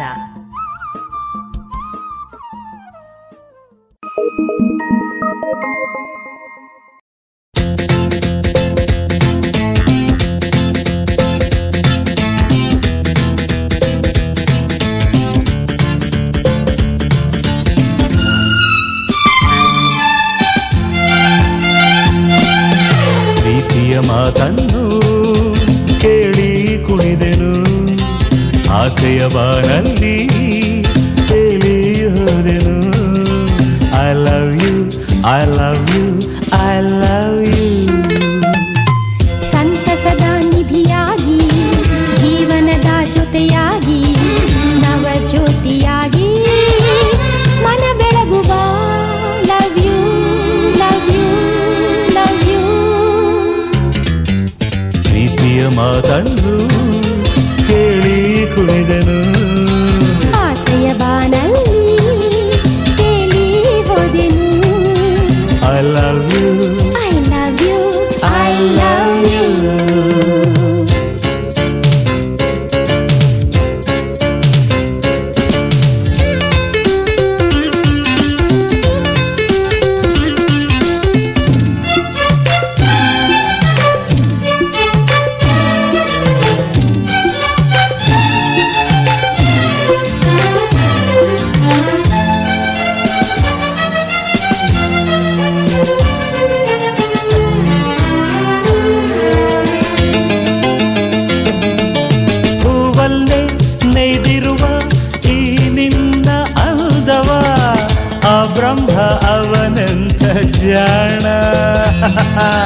ಮೈಯೆಲ್ಲ ನಿಂದೇನೆ, ಹೊಸಗೂವು ತುಂಬಿದೆ, ಬಾಳಾಯ್ತು ಶೃಂಗಾರ ತಾಣ.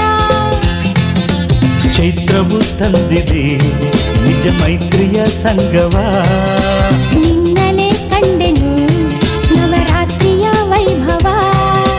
Love you, love you, love you, love you, love you. ಪ್ರೀತಿಯ ಮಾತನ್ನು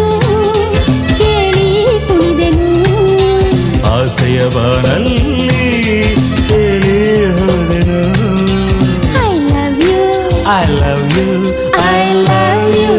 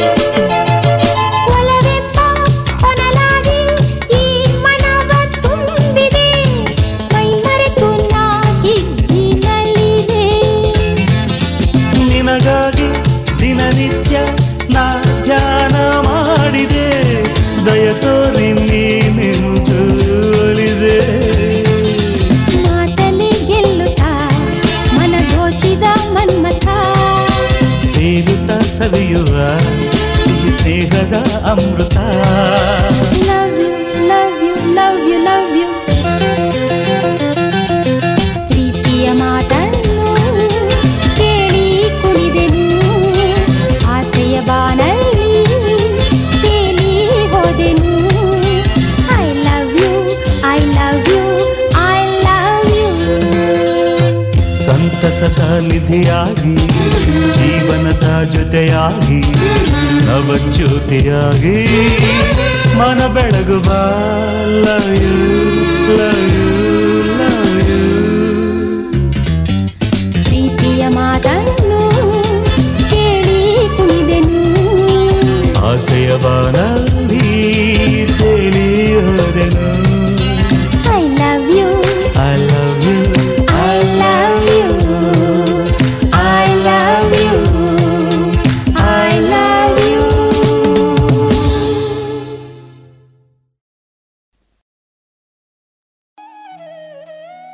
ಇದುವರೆಗೆ ಮಧುರ ಗಾನ ಪ್ರಸಾರವಾಯಿತು.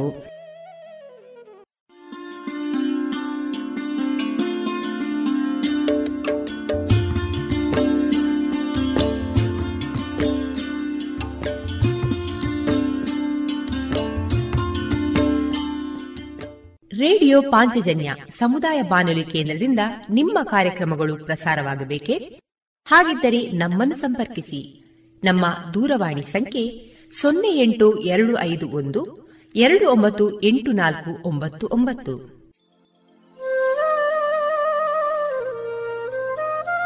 ಗಮನಿಸಿ ಕೇಳುಗರೆ, ನಮ್ಮ ಕಾರ್ಯಕ್ರಮಗಳನ್ನು ವೆಬ್ಸೈಟ್ ಮೂಲಕ ಕೂಡ ಆಲಿಸಬಹುದು. ನಮ್ಮ ವೆಬ್ಸೈಟ್ ವಿಳಾಸ W W W dot radio Panchajanya dot com. ಇಲ್ಲಿ ಆರ್ಕೈವ್ಸ್ನ ಭಾಗಕ್ಕೆ ಹೋಗಿ ಕ್ಲಿಕ್ ಮಾಡಿದರೆ ಹಳೆ ಕಾರ್ಯಕ್ರಮಗಳನ್ನು ಕೂಡ ಆಲಿಸಬಹುದು. ಜೊತೆಗೆ ನಮ್ಮ ಪ್ರಸಾರವನ್ನು ಆಪ್ ಮೂಲಕವೂ ಕೇಳಬಹುದು. ಪ್ಲೇಸ್ಟೋರ್ನಲ್ಲಿ ಪಾಂಚಜನ್ಯ ಸರ್ಚ್ ಮಾಡಿ ಡೌನ್ಲೋಡ್ ಮಾಡಿಕೊಂಡು ತಮ್ಮ ಮೊಬೈಲ್ಗಳಿಗೆ ಇನ್ಸ್ಟಾಲ್ ಮಾಡಿದರೆ ರೇಡಿಯೋ ಪ್ರಸಾರದ ಕಾರ್ಯಕ್ರಮವನ್ನು ನೀವು ಆಲಿಸಬಹುದು. ನಮ್ಮ ಪ್ರಸಾರದ ಬಗೆಗೆ ನಿಮ್ಮ ಅಭಿಪ್ರಾಯಗಳನ್ನು ಹಂಚಿಕೊಳ್ಳಲು ನಮ್ಮ ವಿಳಾಸ ರೇಡಿಯೋ ಪಾಂಚಜನ್ಯ ತೊಂಬತ್ತು ಬಿಂದು ಎಂಟು ಎಫ್ಎಂ ಸಮುದಾಯ ಬಾನುಲಿ ಕೇಂದ್ರ, ನೆಹರು ನಗರ, ಪುತ್ತೂರು. ನಮ್ಮ ದೂರವಾಣಿ ಸಂಖ್ಯೆ ಸೊನ್ನೆ ಎಂಟು ಎರಡು ಐದು ಒಂದು ಎರಡು ಒಂಬತ್ತು ಎಂಟು ನಾಲ್ಕು ಒಂಬತ್ತು ಒಂಬತ್ತು. ಇಮೇಲ್ ವಿಳಾಸ radio Panchajanya at Gmail dot com. ನಮ್ಮ ವಿಳಾಸ ಮತ್ತೊಮ್ಮೆ ರೇಡಿಯೋ ಪಾಂಚಜನ್ಯ ತೊಂಬತ್ತು ಬಿಂದು ಎಂಟು ಎಫ್ಎಂ ಸಮುದಾಯ ಬಾನುಲಿ ಕೇಂದ್ರ, ನೆಹರು ನಗರ, ಪುತ್ತೂರು. ನಮ್ಮ ದೂರವಾಣಿ ಸಂಖ್ಯೆ ಸೊನ್ನೆ ಎಂಟು ಎರಡು ಐದು ಒಂದು ಎರಡು ಒಂಬತ್ತು ಎಂಟು ನಾಲ್ಕು ಒಂಬತ್ತು ಒಂಬತ್ತು. ಇಲ್ಲಿಗೆ ಈ ಹೊತ್ತಿನ ಪ್ರಸಾರ ಕಾರ್ಯಕ್ರಮವನ್ನ ಮುಕ್ತಾಯಗೊಳಿಸುತ್ತಿದ್ದೇವೆ. ಆತ್ಮೀಯ ಕೇಳುಗರಿಗೆಲ್ಲ ರೇಡಿಯೋ ಪಾಂಚಜನ್ಯದ ಬಳಗದ ಪರವಾಗಿ ನಾನು ತೇಜಸ್ವಿ ರಾಜೇಶ್ ಮಾಡುವ ಅನಂತ ವಂದನೆಗಳು.